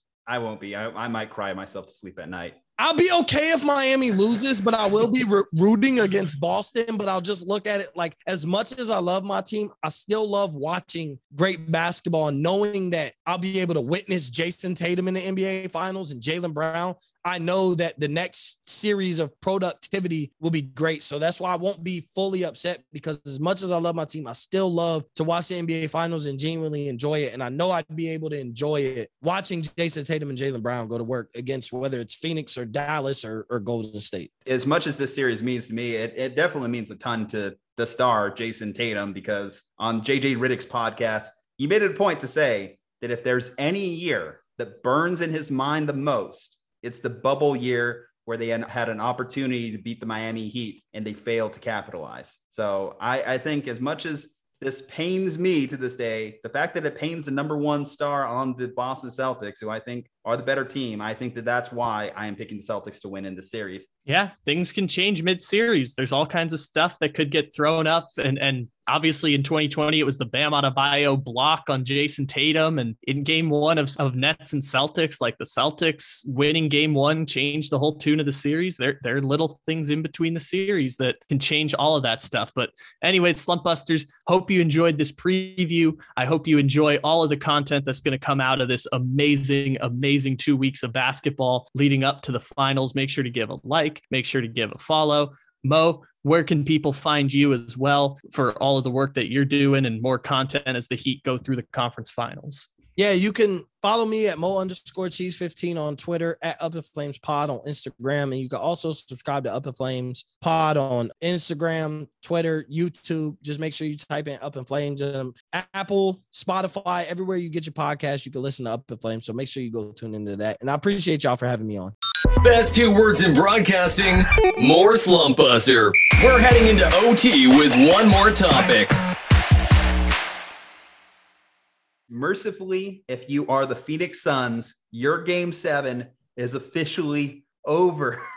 it was bad. It was a bad one. Uh, 123 to 90, the final score. But obviously, anyone that watched this game or at least looked at the box score knows that it was not anywhere near that close. We're, we're talking again about a 33 point final score difference. And to say that that wasn't close kind of gives you perspective on how bad this one was. One of the key stats Kyle and I were talking about before we hit record 27 points for Luka in the first half. The Phoenix Suns, 27 points. Credit to them for finishing with 90, honestly. After 27 points. Not quite the worst in NBA history, but pretty bad. So now Dallas Mavericks advance. Luka, phenomenal year continues. They will play the Golden State Warriors. What was your reaction to the final score out of Phoenix and your projection for the series to come? Well, I think the the story is going to be Phoenix's collapse more than it's going to be Dallas's victory because Dallas did enough to set themselves up for a victory in the absence of Phoenix playing like maybe the worst game seven in the history of the NBA, or at least in my memorable lifetime. It, it, yeah. It's pretty close in that we, respect. We, we have so, to do the obligatory throw this stat in there 0 and 7 in game sevens for CP3. Yikes. Yeah, you're right. I'm, I'm not going to do the the antagonizing of Chris Paul. I think that's going to be kind of the story of the entire week, or at least two days before it leaves the news cycle, is antagonizing Chris Paul. But my, my guess is that Phoenix just ran out of gas at the end. Like they went to the NBA finals last year. They played the full season this year with the best record in the league. They played two long series here. I'm just guessing they ran out of gas and that's why it was such a large margin of defeat. It, it could be wrong in that respect, but my only even counter, the, my only counter with that one is just give credit to the Mavericks because since January, I always talk about how good the Celtics have been since January. The second best record in the NBA was the Dallas Mavericks, just behind the Boston Celtics. So clearly the Mavericks are in a little bit of a roll. We had them eliminated two playoff series ago when Luka came into the Utah series gimpy, and now they're advancing to the Western Conference Finals, which is an all-time great playoff run for Luka which by the way i'm super duper excited about because i wanted the story i wanted the series that gets us to start investing in luka as his generation star because luka is going to be his generation star. We already know this with him at 23 years old. He is what kevin durant was to his generation and lebron was to his and Giannis is to the most recent generation. This is what luka is going to be. When Giannis declines in play and Embiid declines in play and Jokic declines in play Luka and Jayson Tatum Tatum and Ja Morant and all these guys at the at the young, even Trae Young. I'll throw Trae Young a bone here too. All these guys are going to assume the mantle of the best players in the NBA, and it's going to be led by future two-time MVP Luka Doncic. So I'm glad that Luka gets this one run to have us all be introduced to him and, and playing the Warriors. Oh my gosh, it's going to be such a fun series. But in terms of this series, Dallas did enough to overcome Phoenix blowing the series. Like Chris Paul played really bad the last four games of the series. I don't know the explanation for it. It's more believable than say Kevin Durant having the worst series of his basketball career, um, simply because Chris Paul is 38 years old, and and it's understandable that his body can't endure long stretches of basketball. Andy was coming off of a major injury in the middle of the season this year and a finals run last season. Like it's more believable that Chris Paul would play like that. Devin Booker, I'm so disappointed, man. I'm so disappointed with Devin Booker because I had him better than Jayson Tatum at the start of the playoffs. Got the stats for that one. Like, what was it? We well, we can throw 11, the final numbers up here. It, it was Devin bad. Booker and Chris Paul combined 0 for 12 to start the game. Uh, Devin Booker finishing with 11 points on 3 of 14 shooting, 0 for 4 from the three point line. The leading scorer at halftime was Jay Crowder with five points. Uh, Devin Booker, Chris Paul, and DeAndre Ayton did not make a shot from the field. You can probably find worse game seven performances. How does it get worse than literally not making a shot? You literally can't do worse than your three best players literally made zero shots. It, It's it- kinda it's like that- incredible. It's kind of like that meme. Dudes just out there running. I, I forget who had the zero zero zero stat line. Is it Tony Snell? Do we? Tony is Snell, it Tony yes. Snell? Former UNM Lobo Tony Snell with the zero zero zero and 30 some minutes. That's kind of like what the Suns were doing from a scoring perspective. But let's shift our focus to this Mavericks Warrior series. As we talked about, it is the coming out party for Luka Doncic as he puts himself in the pantheon of great players.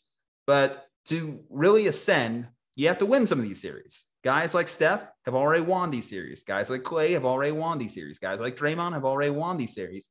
So obvious experience advantage for the Warriors, but they are coming out of a dogfight that they had with the Memphis Grizzlies. Memphis did not pull any punches, literally, and they pushed the Warriors, even though that one only went to game six, you would say to the edge. I mean, that game five in which they beat the Warriors by 50 points still stands out as a little bit of an outlier, but something that tells you the type of games that the Warriors find themselves in and why I think this could actually be a troublesome matchup because we came into the playoffs disrespecting guys like Spencer Dinwiddie, Jalen Brunson, Maxi Kleber, these funny names that you we love to say, but these are really good players. Dorian Finney-Smith really established himself as a three and D player in this series against the Phoenix Suns, and one of the big reasons why they're advancing.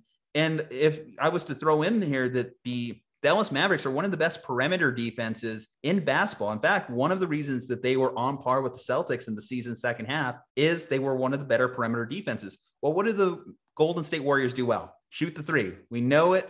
They're not quite live by the three, die by three, but it is one of the biggest facets of the game. If they need a bucket, their default is to have Steph or have Klay shoot a three. If that's not available, what's their second gear? Who needs to step up? Who's that X factor for you for the Warriors and why you think that this is a series that they can win?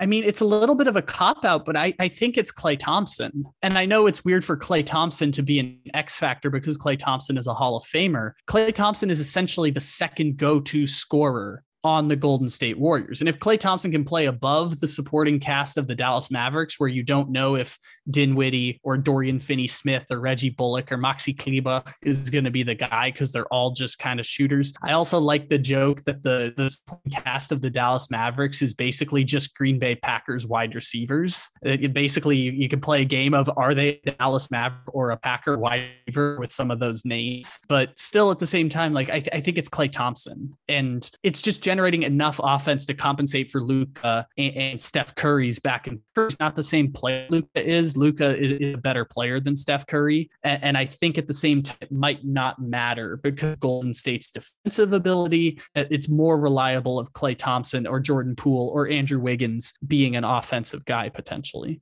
I, I would say though, when you mention a guy like being reliable, like a Jordan Poole, Jordan Poole isn't a guy that necessarily has pelts on the wall. We're talking about him as one of the most improved players in the NBA this season. So he doesn't have the same cachet as his other Hall of Fame teammates. And we saw him as a little bit more of a mixed bag against the Memphis Grizzlies. He wasn't that surefire shooter that he was in the Denver series.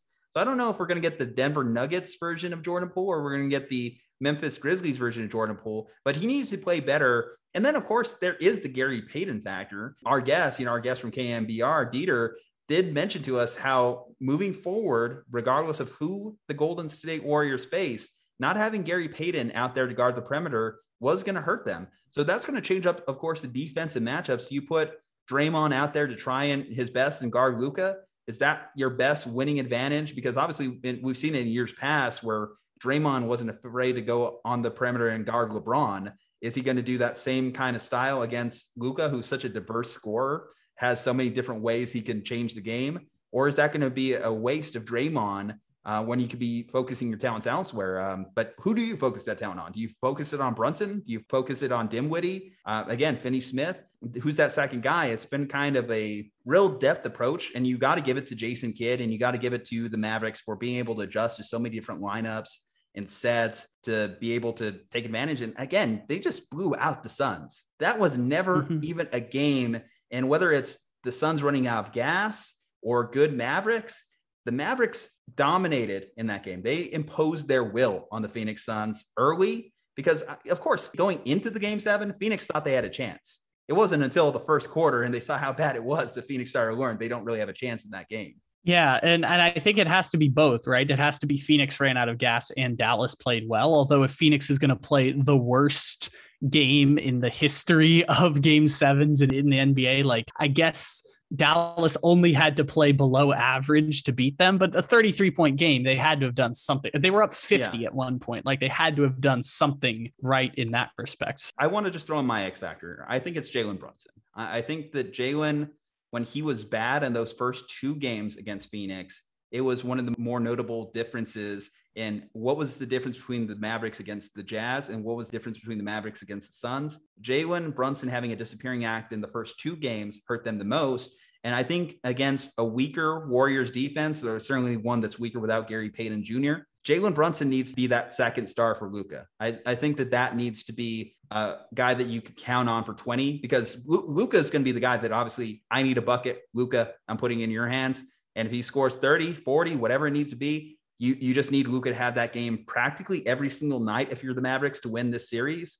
But I need Jalen Brunson at least give me three games where he's over 20 points. I think this is the difference of the Jordan Poole versus Brunson and all these guys' argument. It's like none of them technically have pelts on the wall. So, like in the case of Jordan Poole, someone else might take it. The someone might take the spot for the Dallas Mavericks, and you just need a little bit from Jordan Poole. It's all an interesting matchup. The thing that you know gives me pause in picking who's going to win the series is both of these teams are heavily reliant on a system offensively. So, like, the strength of the Warriors is defense. Okay. Luka Doncic is, is, one of the closest things we have to unguardable in the NBA. And if Jason Kidd ha- has like a, a, functioning brain, he'll do a whole bunch of switches on defense so that the Warriors can't just stick Draymond on Luka on the perimeter. They'll just do do pick and rolls and switch Wiggins or switch Klay Thompson. They're just going to do everything they can to get matchups for Luka. And I think the interesting part about this series is both teams are so dependent on that system that they can play themselves out of games by not having good shooting days, whether it's Dallas and the supporting cast of Green Bay Packers wide receivers or Golden State, who is still a good shooting team, but they're not the historically great shooting team that they once were. So they can play themselves out of games on both sides and that means it's going to be a really interesting series as you go into game five, game six, game seven, because as you shorten the sample size, each game is going to get increasingly more important because it's not about who wins a best of seven. It's about who wins game five or game mm. six or you're, game you're seven. already saying it. Are you are you projecting a little? Is that going to be the prediction that we're going to get to a game five, a game six, a game seven? Kyle Ledbetter, Here, the floor is yours. What is your prediction for the Western Conference Finals? Here's my thought process for this series. The Golden State Warriors are going to be up three games to two at some point in this series. Now, what happens after that? We'll have to wait and see because game six is going to be in Dallas. Maybe we have a game six Klay Thompson. Maybe we have a Steph Curry game. Maybe Luka puts up 50 point triple doubles. Anything and everything in between is possible. If I'm going to throw out a pick, I'm going to go Warriors in seven. I don't feel strong conviction in this one, but I feel slightly stronger conviction than I do about the Heat Celtics series. Okay. Okay. I like the veteran presence that the Warriors are going to bring to the series, but I don't love it. I, I feel as though there's been some notable decline from these guys, especially as the season has wore on. And coming off the series that they just had with Memphis, I, I feel like that took a lot out of them. And I, I don't know if they're going to necessarily be able to rely on some of the motivation that the Grizzlies gave them in that series that they used to blow the doors off them in a couple games there. Will the trash talking of Luka kind of get in their heads? We'll we'll see. But I, I, guess one one other big thing I should ask you: over under on Luka putting up 50 in at least one game. Uh, I'll go over. If you gave me 45, I'd feel very strongly about over. Okay. Okay. My pick you know, I, am going to go upset here. I, I'm going to go with those young Dallas Mavericks. I feel like we're seeing a LeBron esque ascension for Luka, and I feel as though this is his time. I hope it's not his time to win a title because I have investment in the Eastern Conference. But I do think that it's his time to lead a team to a finals appearance based off all the things he does and all the things he does well. I think the Suns were a tougher matchup and they got past the Suns. Going into the Warriors, I think what they do well, again, their perimeter defense and the Warriors' propensity to rely on the three point shot is going to be the ultimate demise because when they can't get a bucket via the three, I think that they're not going to be able to get a bucket anywhere else on this quick adjusting, fast switching Dallas Mavericks team. Jason Kidd's done a great job with this team. The role players are rounding into form. Whether they play well on the road, I think that's going to be a differentiating factor in who wins the series because they were kind of weak on the road and against Phoenix, but obviously came up to play in game seven. Luka's going to lead this team to the NBA Finals. Seven games. I'm going to say seven games.